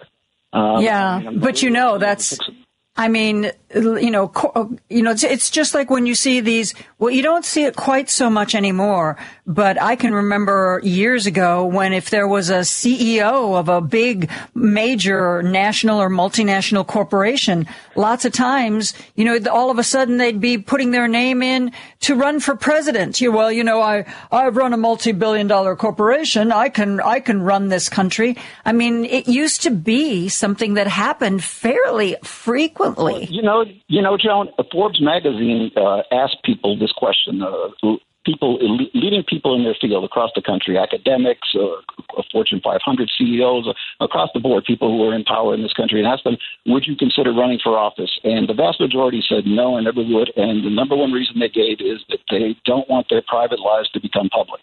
And uh-huh. social media, that's what's going to happen. So, you know, if, if you have nothing to hide, then great. But if you if you think you're going to be elected to a major office in this country without, you know, uh, with the exception of this congressman uh, out of New York, which is bizarre beyond belief, to get all the way to the House of Representatives without this coming out you know, but by and large, in 2023, it's going to come out. I mean, you might run for dog catcher, assuming somebody still runs for that, and get into office, city council, or something like that in a small town. But anything else, and no, somebody's going to dig in everything that you've ever done in your life.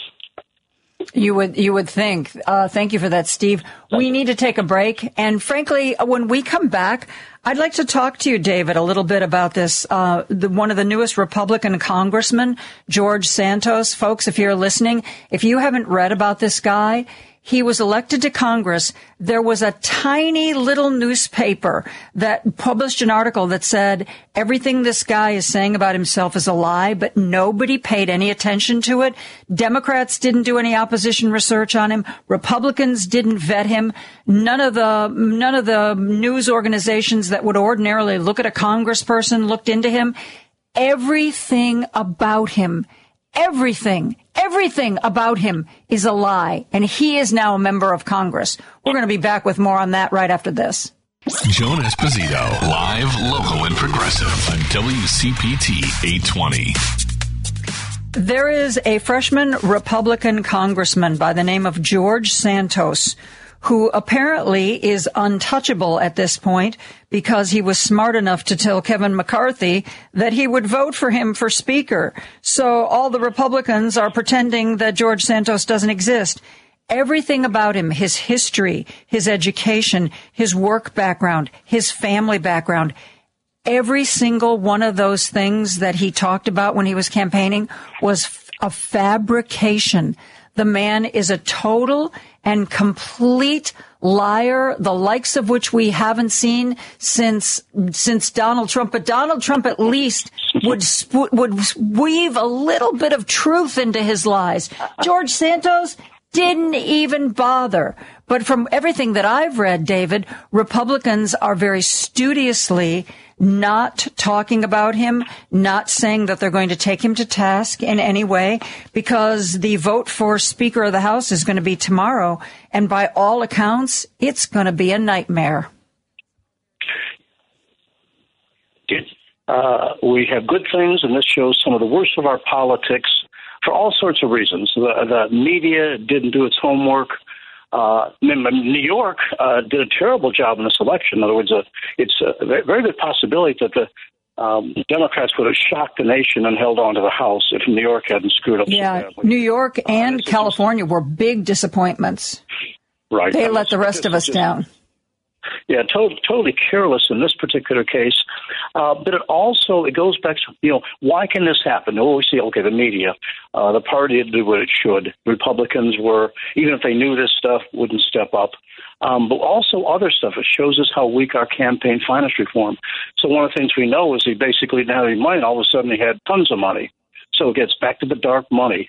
Uh, it's this is going to continue to happen over and over again, and it happens for for legislation too. That's a critical thing. You know why we don't have reasonable gun control and stuff, um, because so much money can be used improperly through dark corners and so forth.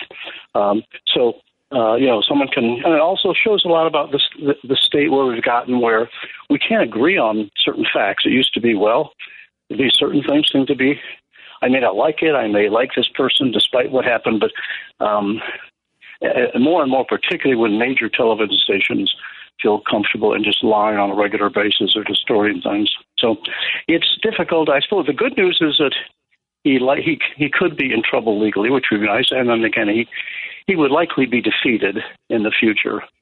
Um, but um, it's, but you know, it's so funny because he's so brash He's as much as admitted to the lies. He hasn't denied it. He's admitted to it. And yet he is completely without shame and saying, well, I don't care. I was elected to Congress and I, you know, I think I can do a good job and I'm going to go and I'm going to serve my constituents. And it was interesting. CNN this morning, he went out to his district and they were talking to people and some people were just outraged. Like, I can't believe that this happened to us. I can't believe we're in this um, position, but you know, somebody should go after him. They should get rid of him. And other people were like, well, you know, he said he was sorry. So, you know, I, I know it's uh, it's crazy. Well, it also depends on not not such you know just off the street interviews that's a tool that often the media uses that um, can be dangerous because you really should know what you're talking about. If if if uh, people are really very much against them, you should make it sound like you talk to two that say it's okay and two that don't. But any, anyway, that's those are deeper issues relating to how the media handles things. But yes, it's an outrage. Uh, but it also gets back if we look deeply and understand the dark money and who was behind this stuff. So yes, he lied about everything, but people were giving him money that we don't know where it came from, which is a big problem. It shows a lot of our system if we can't determine where it comes from because we do have laws about some of the stuff. So, uh, yeah, just uh, very sad. so, um, you know, one thing uh, briefly, just to go back to you had a, some interesting comments from your guest a little bit ago. Um, remember that the good thing kind of about Chicago it doesn't always follow particularly racial lines. Um, and um, uh, so when it, when it comes to what's going to happen in terms of, again, back to the mayoral election, uh, again, it's not simply a question of race. Uh, so we don't know what's going to happen. I just think we want to remind people that there's going to be, um, clearly, there's going to be white people at the lakefront supporting Chuy. Uh, there's going to be certain white activists in certain places that are supporting Lori, and the same for Vallas if he gets into the runoffs. Um, and like I say, that one poll had Chuy at 18% with African Americans. Um, you know, that's significant um, if if that would actually hold up in an election. And, um, so anyway, the, the, more we can kind of break that barrier so people feel comfortable that, of whatever particularly ethnic background they come from, they can vote you, for who they think we best. That's good, you know. We just uh, uh, nailed this down right before the holidays, so I promoted it a little bit. Um, so you may not have heard that WCPT, me and Santita Jackson and Patti Vasquez, we are going to do a one hour mayoral forum on January 26th. It's going to be downtown. Um, we know for sure that Lori Lightfoot is going to be there. I haven't gotten any, well, everybody's been on vacation, so I haven't gotten any emails uh, updating the situation yet. But what are one or two questions you would like the people on that stage to answer? Well, the difficulty in that kind of thing is, of course, you'd love to hear them. What they're saying about crime, the difficulty is all those things take a lot more time. Um, hmm. Um, of course, for someone like me, what I'd be looking for is what what are the one or two significant reforms of the way Chicago works, uh, will you be guaranteeing everyone that you're going to push very hard for, uh, and, and, right away? Um, again, that, that's I know it's a little vague, but it'd be interesting to see whether and someone come up to campaign finance or blah blah blah. Because um, some of the real issues are so complicated. Um, it's kind of hard to get into it. I mean, you can always ask the simple ones, or you're going to get rid of, you know, Superintendent Brown, that kind of stuff. But uh, I'm really glad you're doing it because uh, that, those are going to be exciting, and that's a critical time. Okay, and there's yeah. several others that I've been hearing about now. Um, so it's, I guess it's that kind of thing, or or a specific thing. I think, but again, these are all all complicated, so it's hard. So I I, I want to get it into some layers, but I'd love to hear what they're going to do about affordable housing, which is a critical problem. Or, like I said earlier, um, and maybe more specifically, um, what are you willing to do in terms of tax justice on the things you know you and I talked about earlier? Okay, mm-hmm. uh, what steps can you take uh, to make sure the Board of Review doesn't keep these giveaways to the very powerful, wealthy downtown commercial interests? Um, it'd be interesting to see what they'd say, um, depending on how connected they are one way or the other. Um, guess I thought about it, I'd probably come up with a lot, but that's not it's not a whole lot for a start. Yeah, um, it, uh, it's you know it's in these things it's um, well a lot of times it'll depend on how many people end up on the stage because um, I think we're going to cut it off at a certain point, and if we have more candidates who want to be a part of it. There's been talk about doing a second hour with a different group of candidates or something because you and I know you get too many people up there. I'm, when when Lori was running last time around, and at one point there was like more than a dozen people in the race. You get too many people, in these forums don't really accomplish anything because by the time each and every person has given you a minute or even two minutes answer of your question, your, time's half gone. And, and also allows for people who have no chance whatsoever to really wreak havoc. And again, um, it's, you know, it's hard. Hard. I don't know if I was like say in your shoes how one does that. I mean, one might say um, on the, the latest poll that we see the week before, you have to at least to be, you know, we're going to we're going to interview the top five, the top 6 mm-hmm. and according mm-hmm. to a group of polls. In other words, you know, because yeah, you get too many people on there, and then it's just I just want to draw attention, so I'll say something outrageous, exactly. and you as the reporters you, you don't have the time to get back and double up on that person.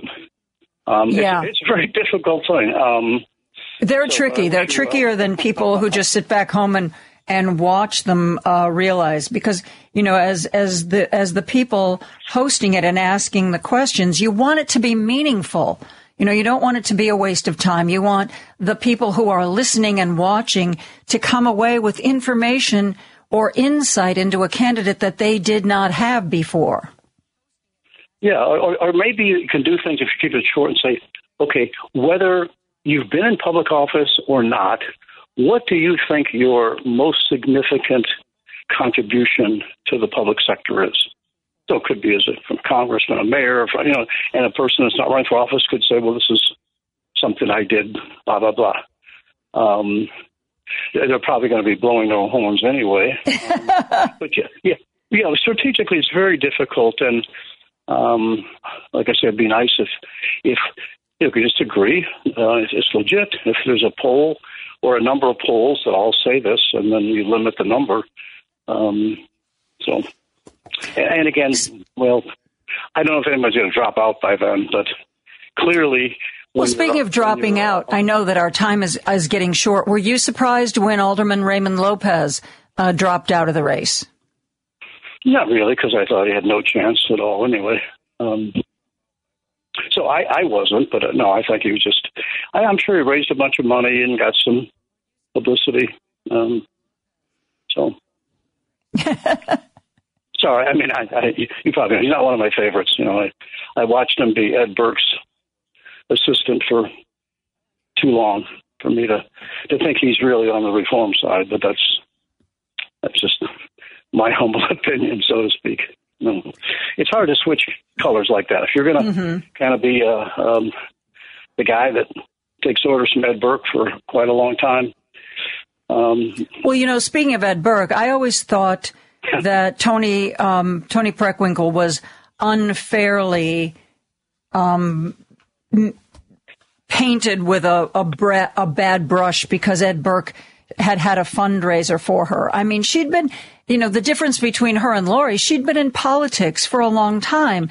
And if you're in politics in Chicago for a long time, you have had dealings of one sort or another with pretty much everybody else.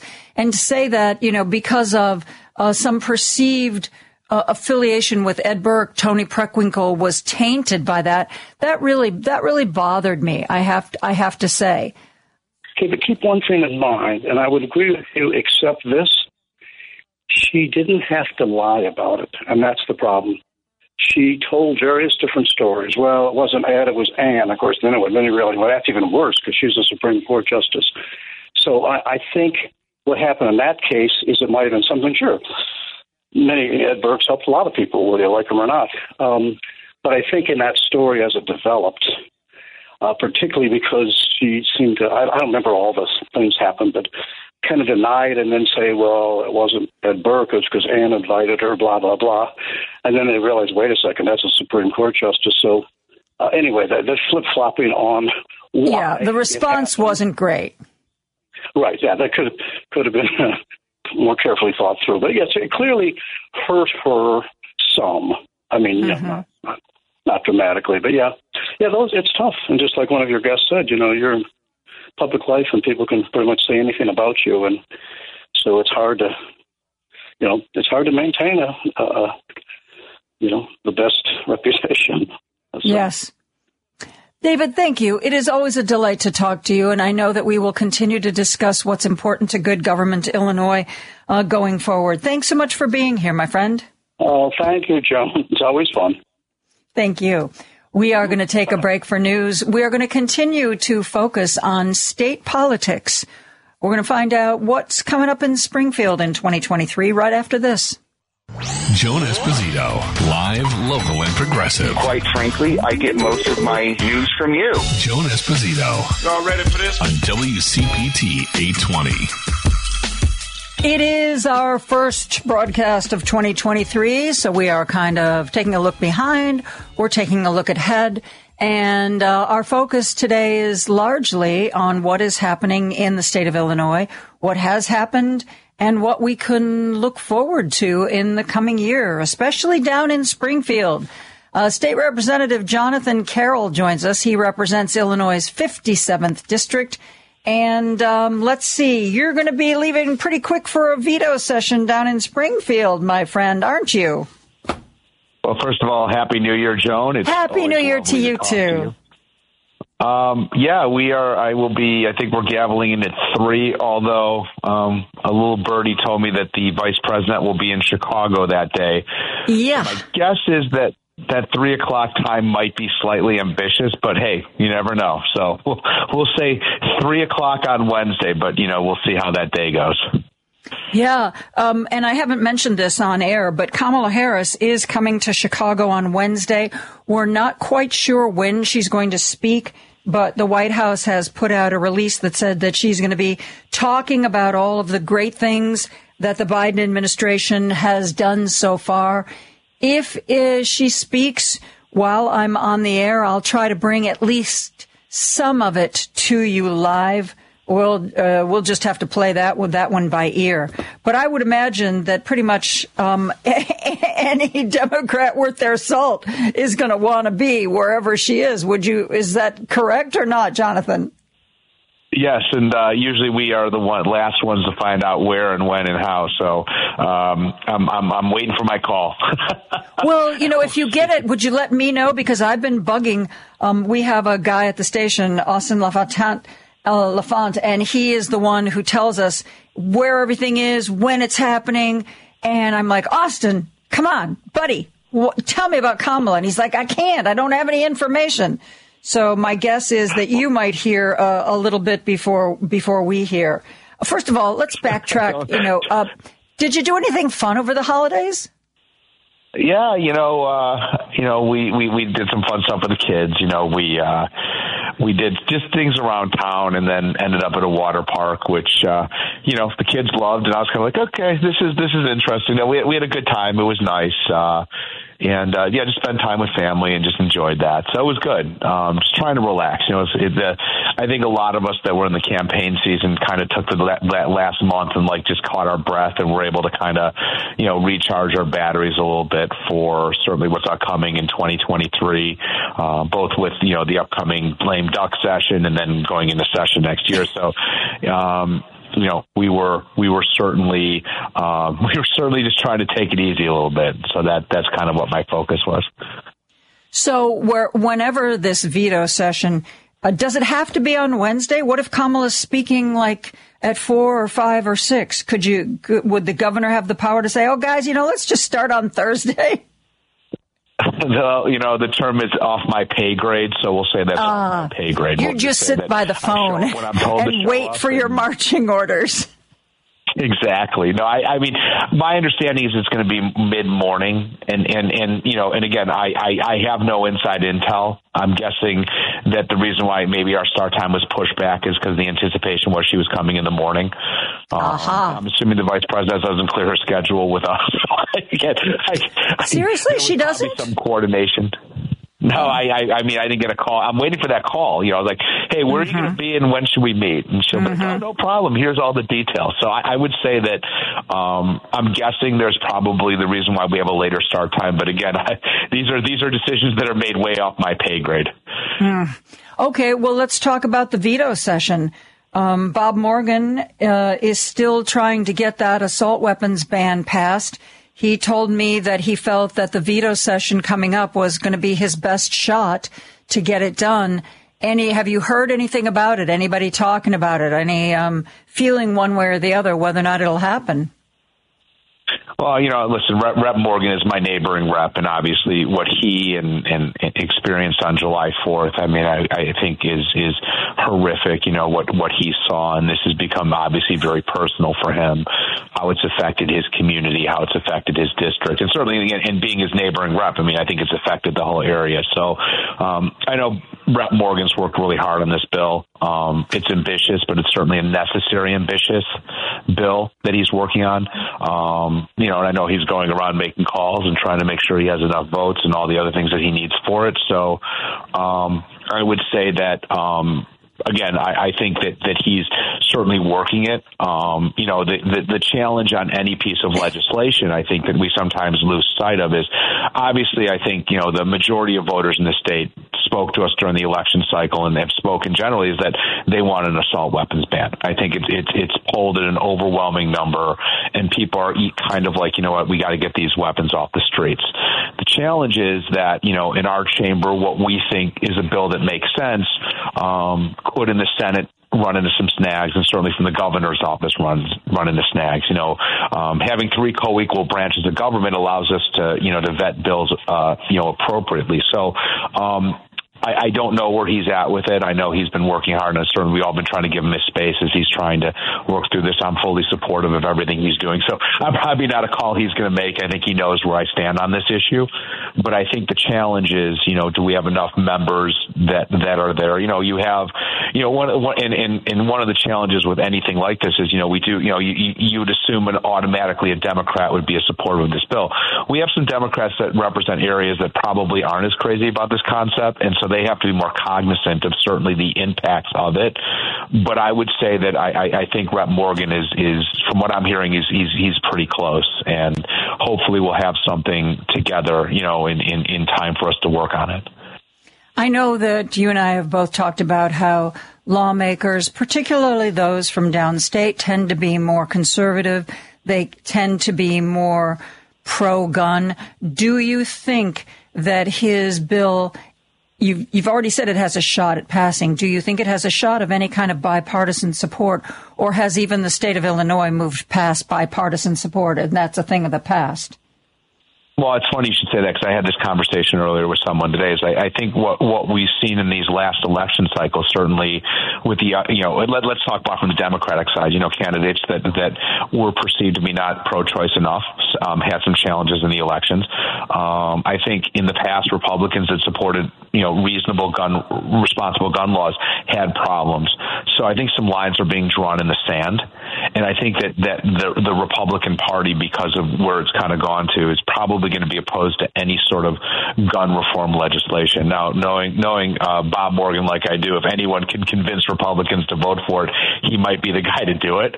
But I think I think that might be a little wishful thinking. But listen, you never know. I mean, I think that that we that, that we see the numbers and people in an overwhelming majority want assault weapons banned. Does that mean some of the more moderate Republican districts could get behind something like that? Potentially, but I don't know if if if if the party's going to want to expose them to the possible uh, you know possible issues that they would have for voting for something like that. So again, I, I mean, I, am I'm, I'm pretty confident to say that I, I don't know if he'll have any Republican support, but you know maybe one or two would say, you know what, this is a good idea and we should do this. So you know, you and I have talked about how some of the more moderate Republicans were primaried and eventually replaced with the more far right uh, senators and representatives. Do you think that there will still be bipartisanship? Because, you know, a lot of it seems that a lot of the really far right candidates, the the Mary Millers, et cetera, of the world, they're they're more interested in taking outrageous stands and saying outrageous things. They don't really seem to be interested in sitting down and doing the work of governing. And it's almost like they don't want to be caught compromising because somehow that will impugn their credibility. I really worry about the ability in our upcoming state legislature for there to be bipartisan legislation. Please tell me I'm overreacting. Well, let's you know, you know the Republicans. You know, we as Democrats. Too, I'm talking about the House certainly. You know, and, and and look, I think all chambers did it. You know, we have a new Senate president that came in, and then we have a new Speaker of the House that came in, and that was a few years ago. And now the the Republicans in the House. You know, uh, um, you know, Leader Durkin. I, I I don't know what his future plans are. I mean, the the I mean, I think the world's worst kept secret. You know, he stepped down from leadership is that he's probably going to retire soon. But again, I don't want to speak on his behalf. Certainly you know, rumors do love to fly around. And as far as, as as the Republicans in the Senate, I mean, they they elected someone who's considerably a little more more moderate than the guy he replaced. You know, Dan McConchie's a pretty conservative guy, and John Curran's a little less conservative. And and, and it's interesting because you know Senator Curran or Leader Curran, I should call him, got support from some pretty conservative members, which we thought was kind of curious. So, um, and and and and, in, in the house, as I was saying about Jim Durkin, you know, uh, Tony McCombie, who's you know is, is a good friend. I mean, I, I'm very fond of Tony, but you know, she's conservative. I mean, she's she certainly I don't think will be supportive of any uh, any of this of this legislation. But you know, does that mean the caucus may go in that direction? I don't know. I, I, I would hope that um, in in a new era that you know Senator Curran and, and Representative McCombie would be willing to work with leadership. Um, but you know, again, it's we'll see how it goes. So it's going to be very curious because again, you know, Jim Durkin was there in, in, that role for such a long time, and Dan McConchie came in a few years ago, and, and obviously the Republicans in both the Senate and the House felt that that, that their leadership wasn't meeting their needs. So um, it's possible. Um, but honestly, I, if I had to guess, I'm going to say they're probably going to be a little more divisive because again, they're they're they have well certainly in the House they have they have less members than they did before in the Senate. While they picked up one seat, they're still in the super minority. So I think it's going to be a challenge for them. We need to take a break. I'm speaking with State Representative Jonathan Carroll. We are talking about what is coming up this year. There has also been, while I've been off, and I've tried to be on a news blackout, but I just can't help myself. Um, there have been some uh, interesting court rulings having to do with the Safety Act and whether or not uh, Illinois will be allowed to eliminate cash bail. Going to talk to Jonathan Carroll about that when we come right back. Joan Esposito, live, local, and progressive on WCPT 820. I am joined by State Representative Jonathan Carroll. Illinois was leading the way with criminal justice reform when we passed the Safety Act. One portion of that act was to eliminate cash bail, allowing prosecutors and judges to look at people on an individual basis and decide who is a flight risk, who is a danger to themselves or to others, and on that basis decide who needs to stay in custody until their trial occurs and who can go home and continue on with their life. Cash bail amounts, in my opinion, to an almost kind of debtor's prison if you don't have, you know, if you can be, you can commit a terrible crime, but if you can make the bail, you're out free. You can be accused of a low level crime, but you don't have the money. You sit in, you sit in jail, sometimes losing your livelihood while you wait for the criminal process to work its way through.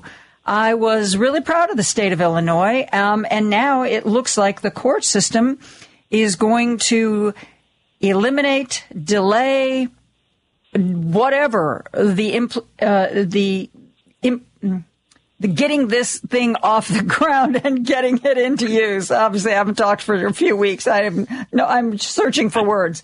Um, Jonathan, what is going on and what's going to happen next? Well, we're we're pretty. I just talked to staff this this this afternoon about, it. and this is and it's funny because I. Uh, always have to remind my conservative friends that one of the biggest advocates for the abolishing cash bail is none other than Chris Christie, who did it in New Jersey.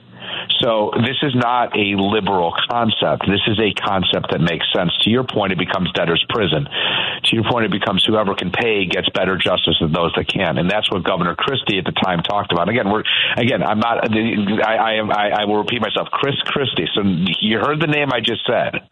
This is one yeah. of the conservative people. I'm still. I'm still picking myself up off the floor. Yeah, I mean, and, and he talked about it, and he talked about it in his book, and he talks about it all the time. That one of his proudest accomplishments was ending cash bail in New Jersey. Okay, so here's a mm-hmm. guy that that was a, pros, a federal prosecutor that understood what cash bail does and how it destroys families, and and kudos to him for that. And even John Oliver on his show when he talked about it specifically said, "Hey, listen, Governor Christie gets a lot of credit for that, and he should." So what I would say is that from from, from my perspective, um, cash bail has been used to keep poor people in jail. It's it's it's been a system that has has discriminated against those that can pay and those that can't. And and judges over the years, you'll see examples of egregious bails being set by judges on vendettas and things like that that keep people in jail that can't afford it. And, and, and the horror stories you hear about cash bail and the amount of people that almost end up just pleading guilty so they can get the heck out because they can't afford it. exactly. Bail. That's it's what it does. It, it's disgraceful. And I'm very disappointed that you know that that this that, that, it had to go this way, and it had to go from a standpoint of these these, these smaller you know these rural you know uh, uh, attorney you know states attorneys these rural judges are all of a sudden going to rule on this this system that frankly doesn't even impact their communities hardly at all. And so it's it's it's one of these things where it's it's sad to me that we made real progress in this state and really sent a message to this country, which Illinois has done on certain issues. Think about abortion, think about some of the other things that we're doing. We have a chance to do it on gun rights, and we did it with criminal justice reform. And for us to be sitting here right now talking about that aspect of the bill being delayed now. Um, the people I talk to are fairly confident that we'll prevail in the court system and that will, that this this this will eventually become the law of the land. But the fact that people don't understand what bail does to people and the ability to pay does not deter crime and it's just mm-hmm. it's it's, it's very very upsetting to me because I was really looking forward to us setting a standard and starting to show people like look that, that we don't have to lock everyone up and the truth is if you're going to do something bad or you're going to do something you know like that it doesn't really matter um, it doesn't really matter what what the amount of money is people are going to do it anyways. And we've seen examples too and you know we've also seen examples of people who can't afford to pay who go out and do something else bad so it's bail is not a deterrent to crime. Bail is just a way to keep people in jail sometimes that just can't afford to get out. And and and the stories are terrible. I mean, we again, you can see countless examples of people whose lives have been ruined because they've been accused of a crime and given a bail they can't afford. And and I believe in this country we have innocent until proven guilty. And I know the advocates have worked so hard on this issue, and we worked hard on it. And look, some of us even in the suburban district took lumps for voting on it, but it's the right thing to do. And and the voters in November told us that you know when when when the opposite side ran against the Safety Act, the voters told us that like you know what this isn't the biggest issue for us, and it really did not mm-hmm. move the needle as much as they thought it would. Because most most people when you you know most people say like oh cash bail they're letting the criminals run free. Not necessarily. It's up to judges' discretion.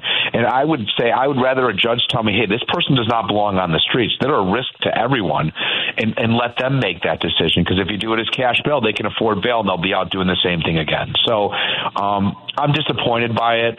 Um, am I shocked by it? No. I mean, I think they've been trying this for a while.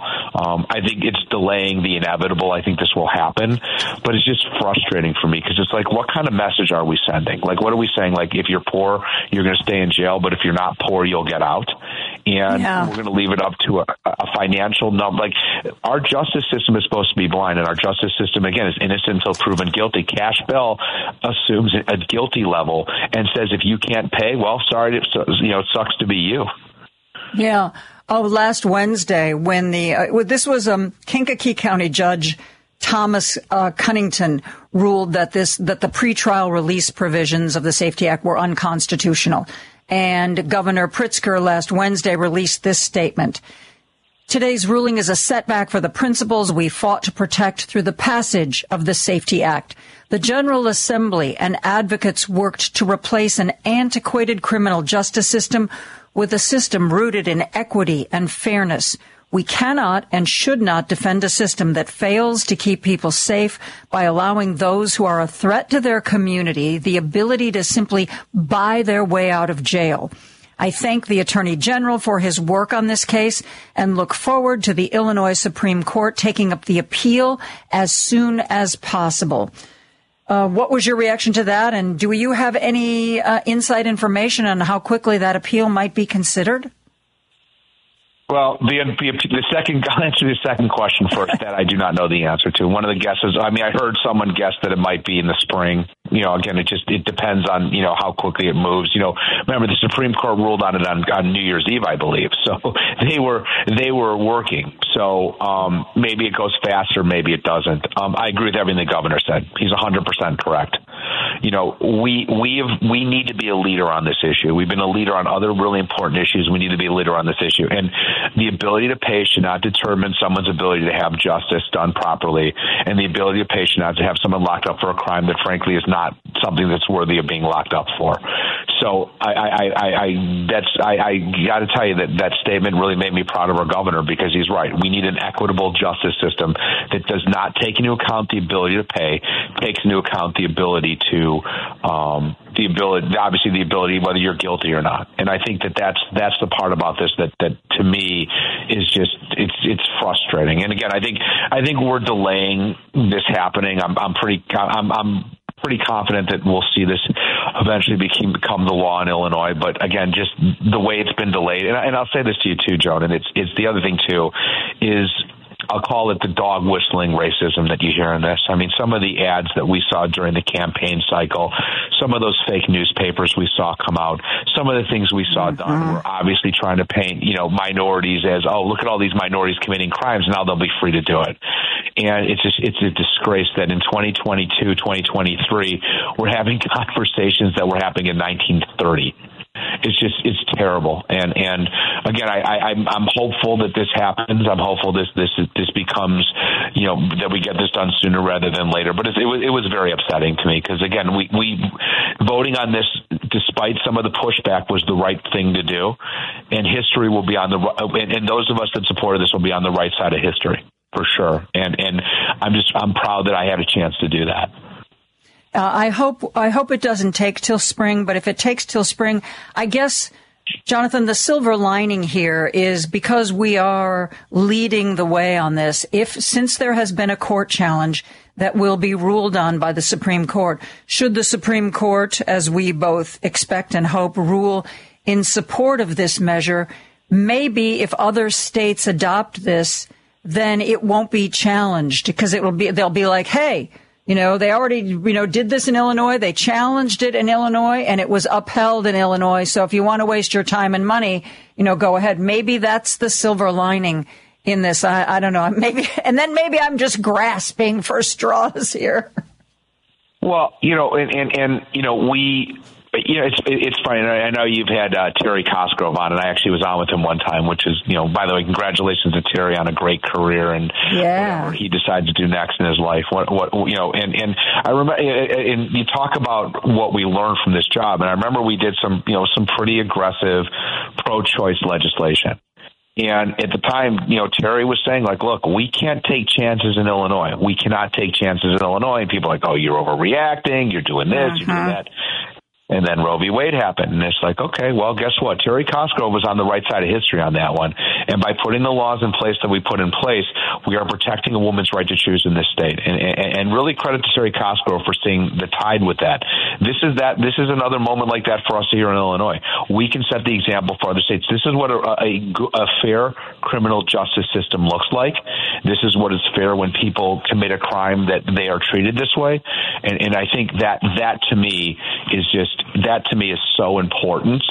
And again, being on the right side of history, look, I took those votes on the pro-choice bills, and look, they were, you know, they were aggressive at the time. But thank God we did all those things. Thank God we put those yes. things in place. Thank God that's the law of the land in Illinois, because you know what? We are telling women this is a safe place for you, and I'm telling you now that that, that the, the magnitude of what we did cannot be ignored, nor should it. That we, that Terry Cosgrove of all, you know, Terry Cosgrove in, in his real brilliance on this saw this coming and and had us put these things in place to protect a woman's right to choose.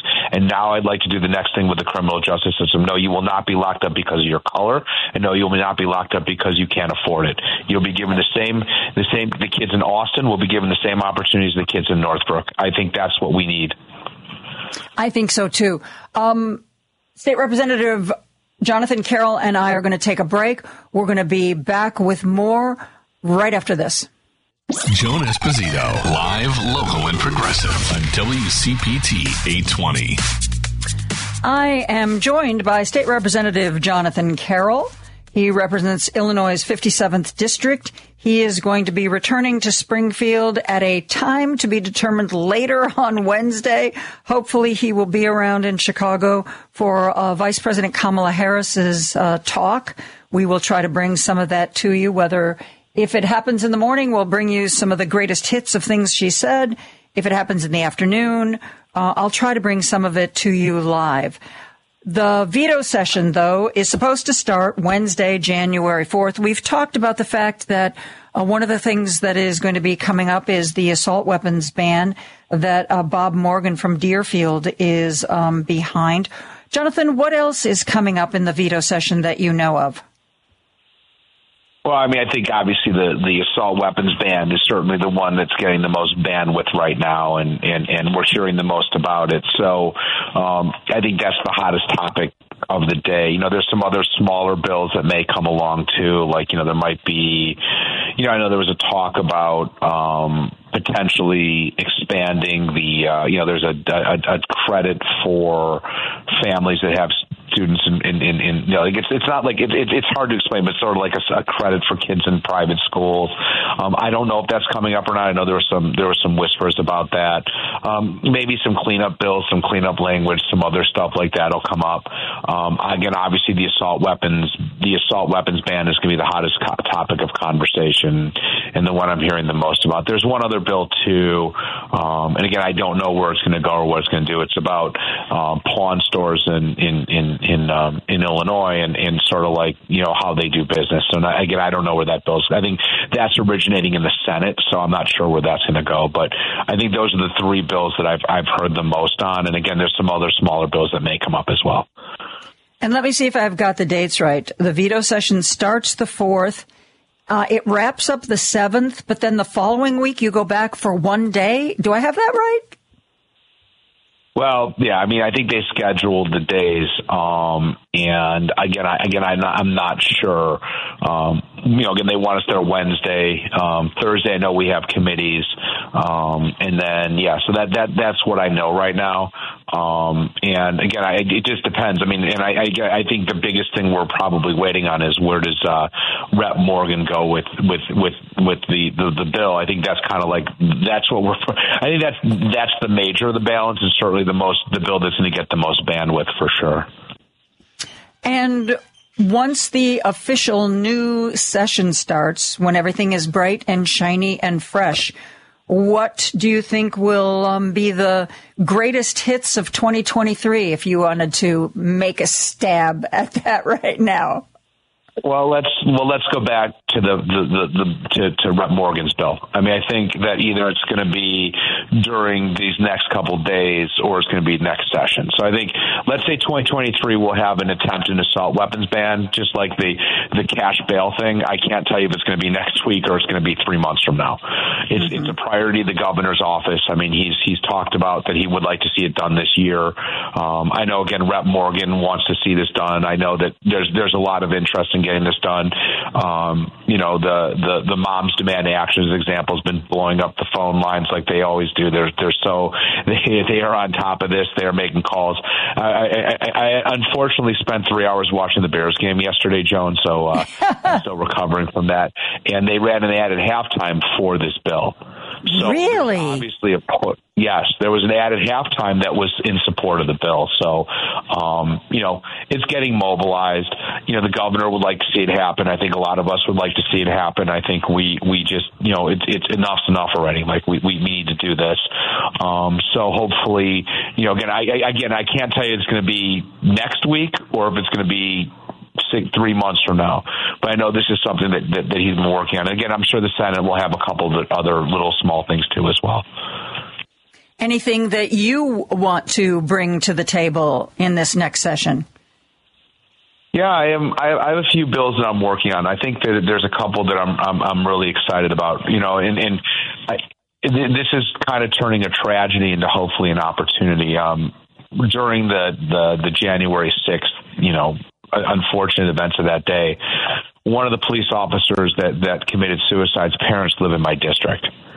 And, you know, they had reached out to me and introduced me to this gentleman from Washington, D.C., who works with police officers on, on how to handle, how to, you know, how to handle those types of situations. So we're hoping to look at legislation that will expand mental health services for law enforcement and allow them the opportunity to kind of work through things because I think, you know, and we're seeing it, the suicide rate amongst our first responders and police officers is, is one is too many, but we're seeing just so many. And, you know, we want to make sure that they, they get the support and, and, and services they need. So that's something that I'm, I'm working on and I'm really excited about.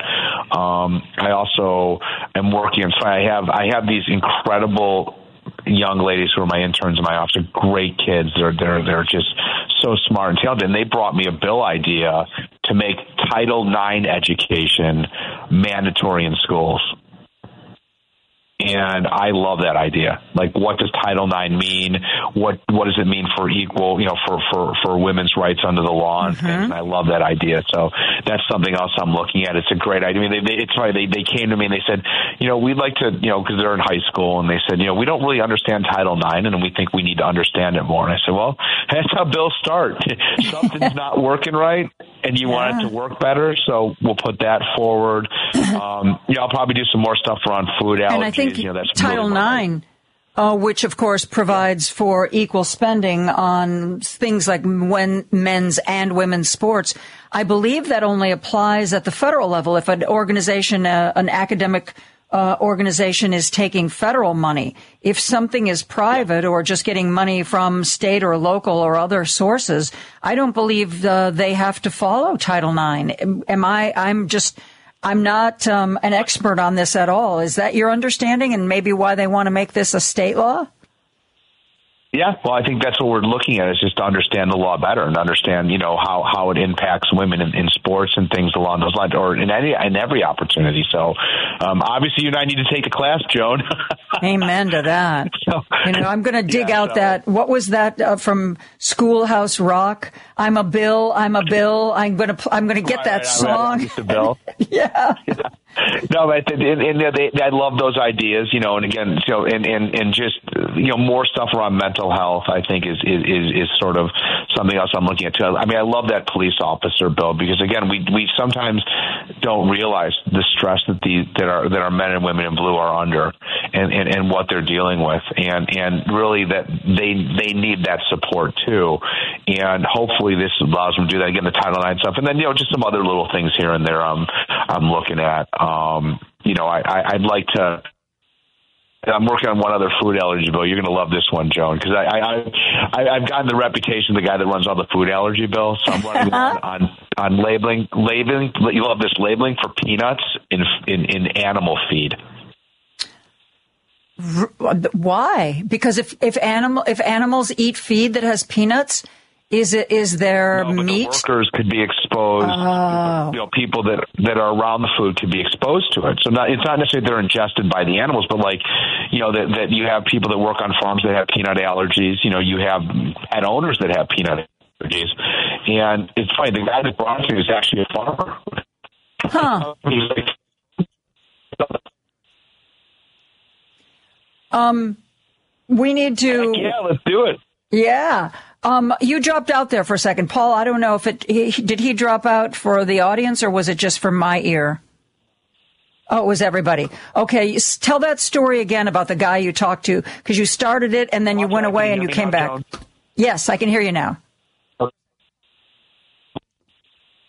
That's why a guy from you know farmer good friend. No, hang on, hang on. Like, hey. Um, w- let's take a break. Um, I'm going to see if Paul can get a, a, better connection with you. We're starting to uh, lose you a little bit. Uh, State Representative Jonathan Carroll is in the Ethernet. We're going to try desperately to pull him out of the Ethernet. We'll be right back after this.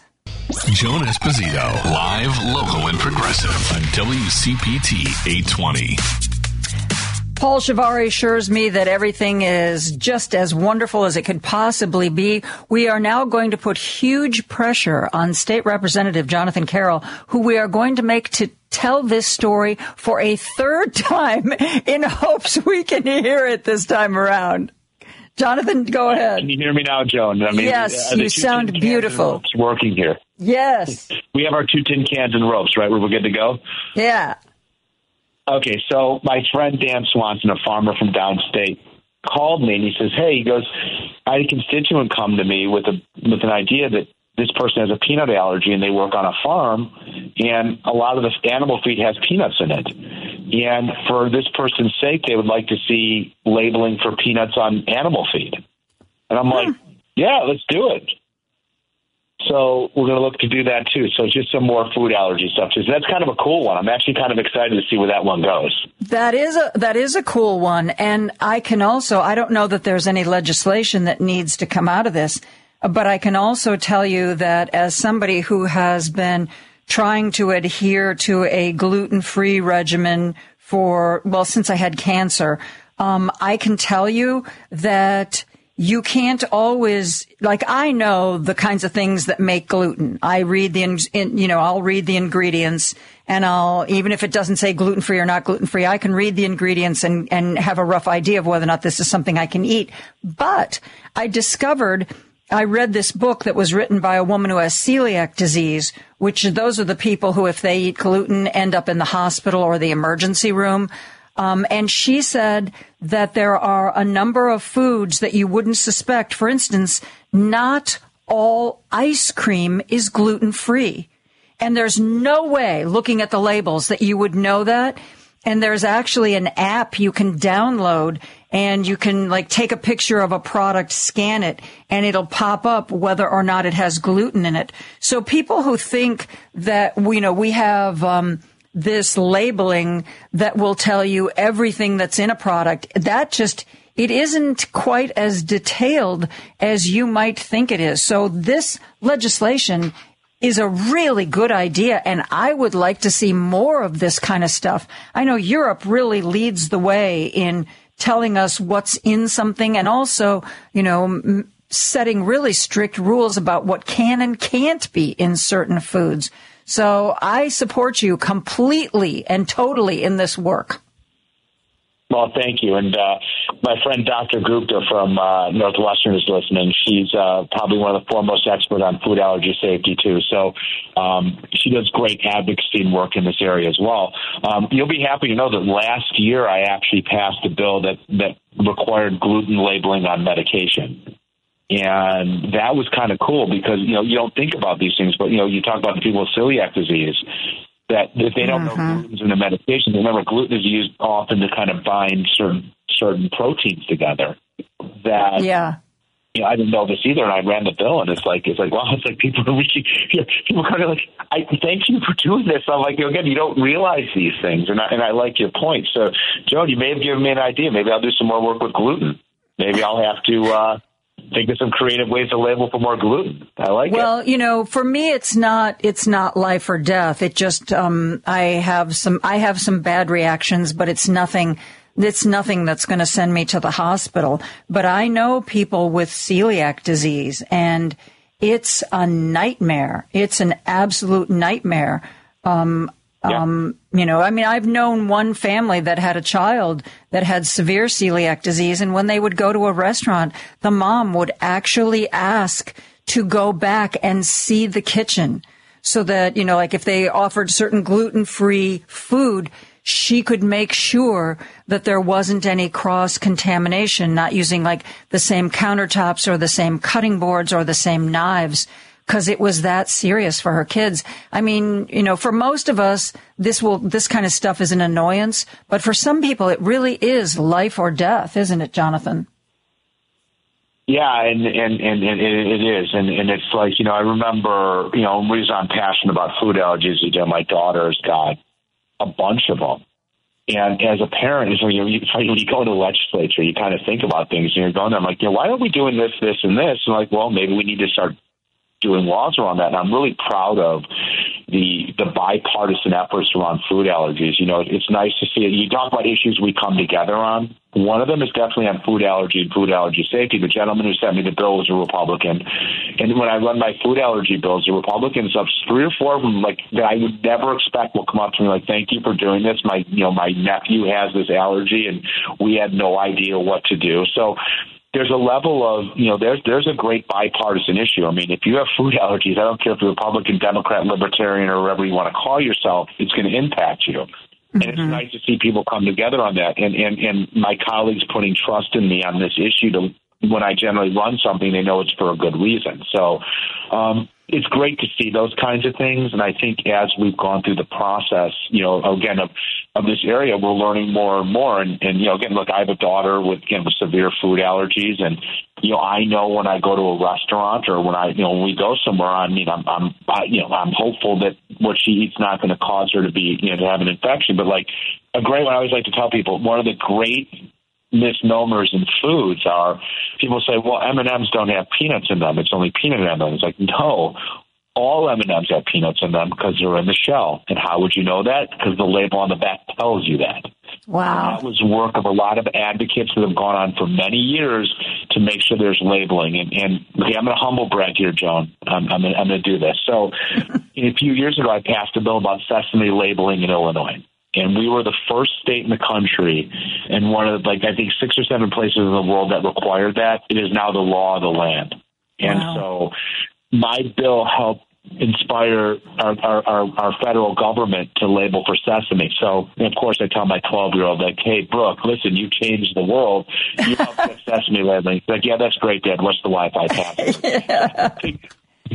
but it, it, it's well, neat that I've been able to work on that, and, and, and really, I think it's, it's it's something I'm so proud of. And you know, we talk about things that Illinois is the leader on, like you know, pro-choice. You know, hopefully with the criminal justice and food allergies, another one. We're doing incredible things around food allergy safety in this state. And it's really a credit to advocates that came before me and the ability of, of someone like me to communicate with my other colleagues on why these are important. And, and I'm really super proud of that. I want to, I'm kind of going off on a tangent here, but I know that, you know, schools' use of quiet rooms to handle kids, particularly kids with learning disabilities or ADHD or other problems that cause them to act out more. That's been a big thing that you have been paying attention to. I recently have just started reading in New York, the new mayor, Eric Adams, has um, told the police that if uh, some, if they run into somebody out on the streets who uh, seems to be mentally ill, that the police can now, on an involuntary basis, basically bring them in and lock them up. Not in a jail, in a medical facility, but still that kind of you know, and I was reading it, know, on the surface, it seems like, well, you know, if, you know, if somebody seems to be a danger, you know, you, maybe you're helping them out. But I was reading a lot of stories about what activists say about it. And I read one young woman's first person account of she had been um, uh, sent to a medical facility involuntarily when she was younger and how how it affected her and how it scarred her. But what do you do about this? Well, you know, we've all run into these people um, that appear to be appear to be without housing and appear to be detached from reality. And you always wonder, you know, are they a danger to themselves? Are they a danger to me? And what do we do about it? Somehow involuntary um, hospitalization doesn't seem like the answer, but I don't know what the answer is. Well, and, and what I'm going to say is I'm a person that loves animals, so don't. I, have to disclaim what I'm about to say as a person who loves animals, but at times we seem to care more about how animals are treated than our mentally ill. And the way we've dealt with mental illness in this country for a very long time has been to kind of ignore it or kind of brush it aside or, you know, find ways of, of, of just not talking about the elephant in the room. Well, I think we're getting past that point. We're seeing that mental health now is really just creeping into so many different aspects of life. And, and you hear, you know, the, you know, of course, the the the pro gun people, the ones who are going to fight us on Rep Morgan's bill, and you say like, oh, well, it's a mental health issue. And my response to them is like, yes, absolutely. If you're going to go in and, and commit a crime or do something like that, obviously there's some mental things we need to talk about but where's the funding for it? Where's the respect for people with mental mental illness? And it's and I think one of the challenges is because people can't see it or hold it or touch it or you know again like you see someone with a limp or you see someone you know who's injured you can see it. We can't do that with mental health.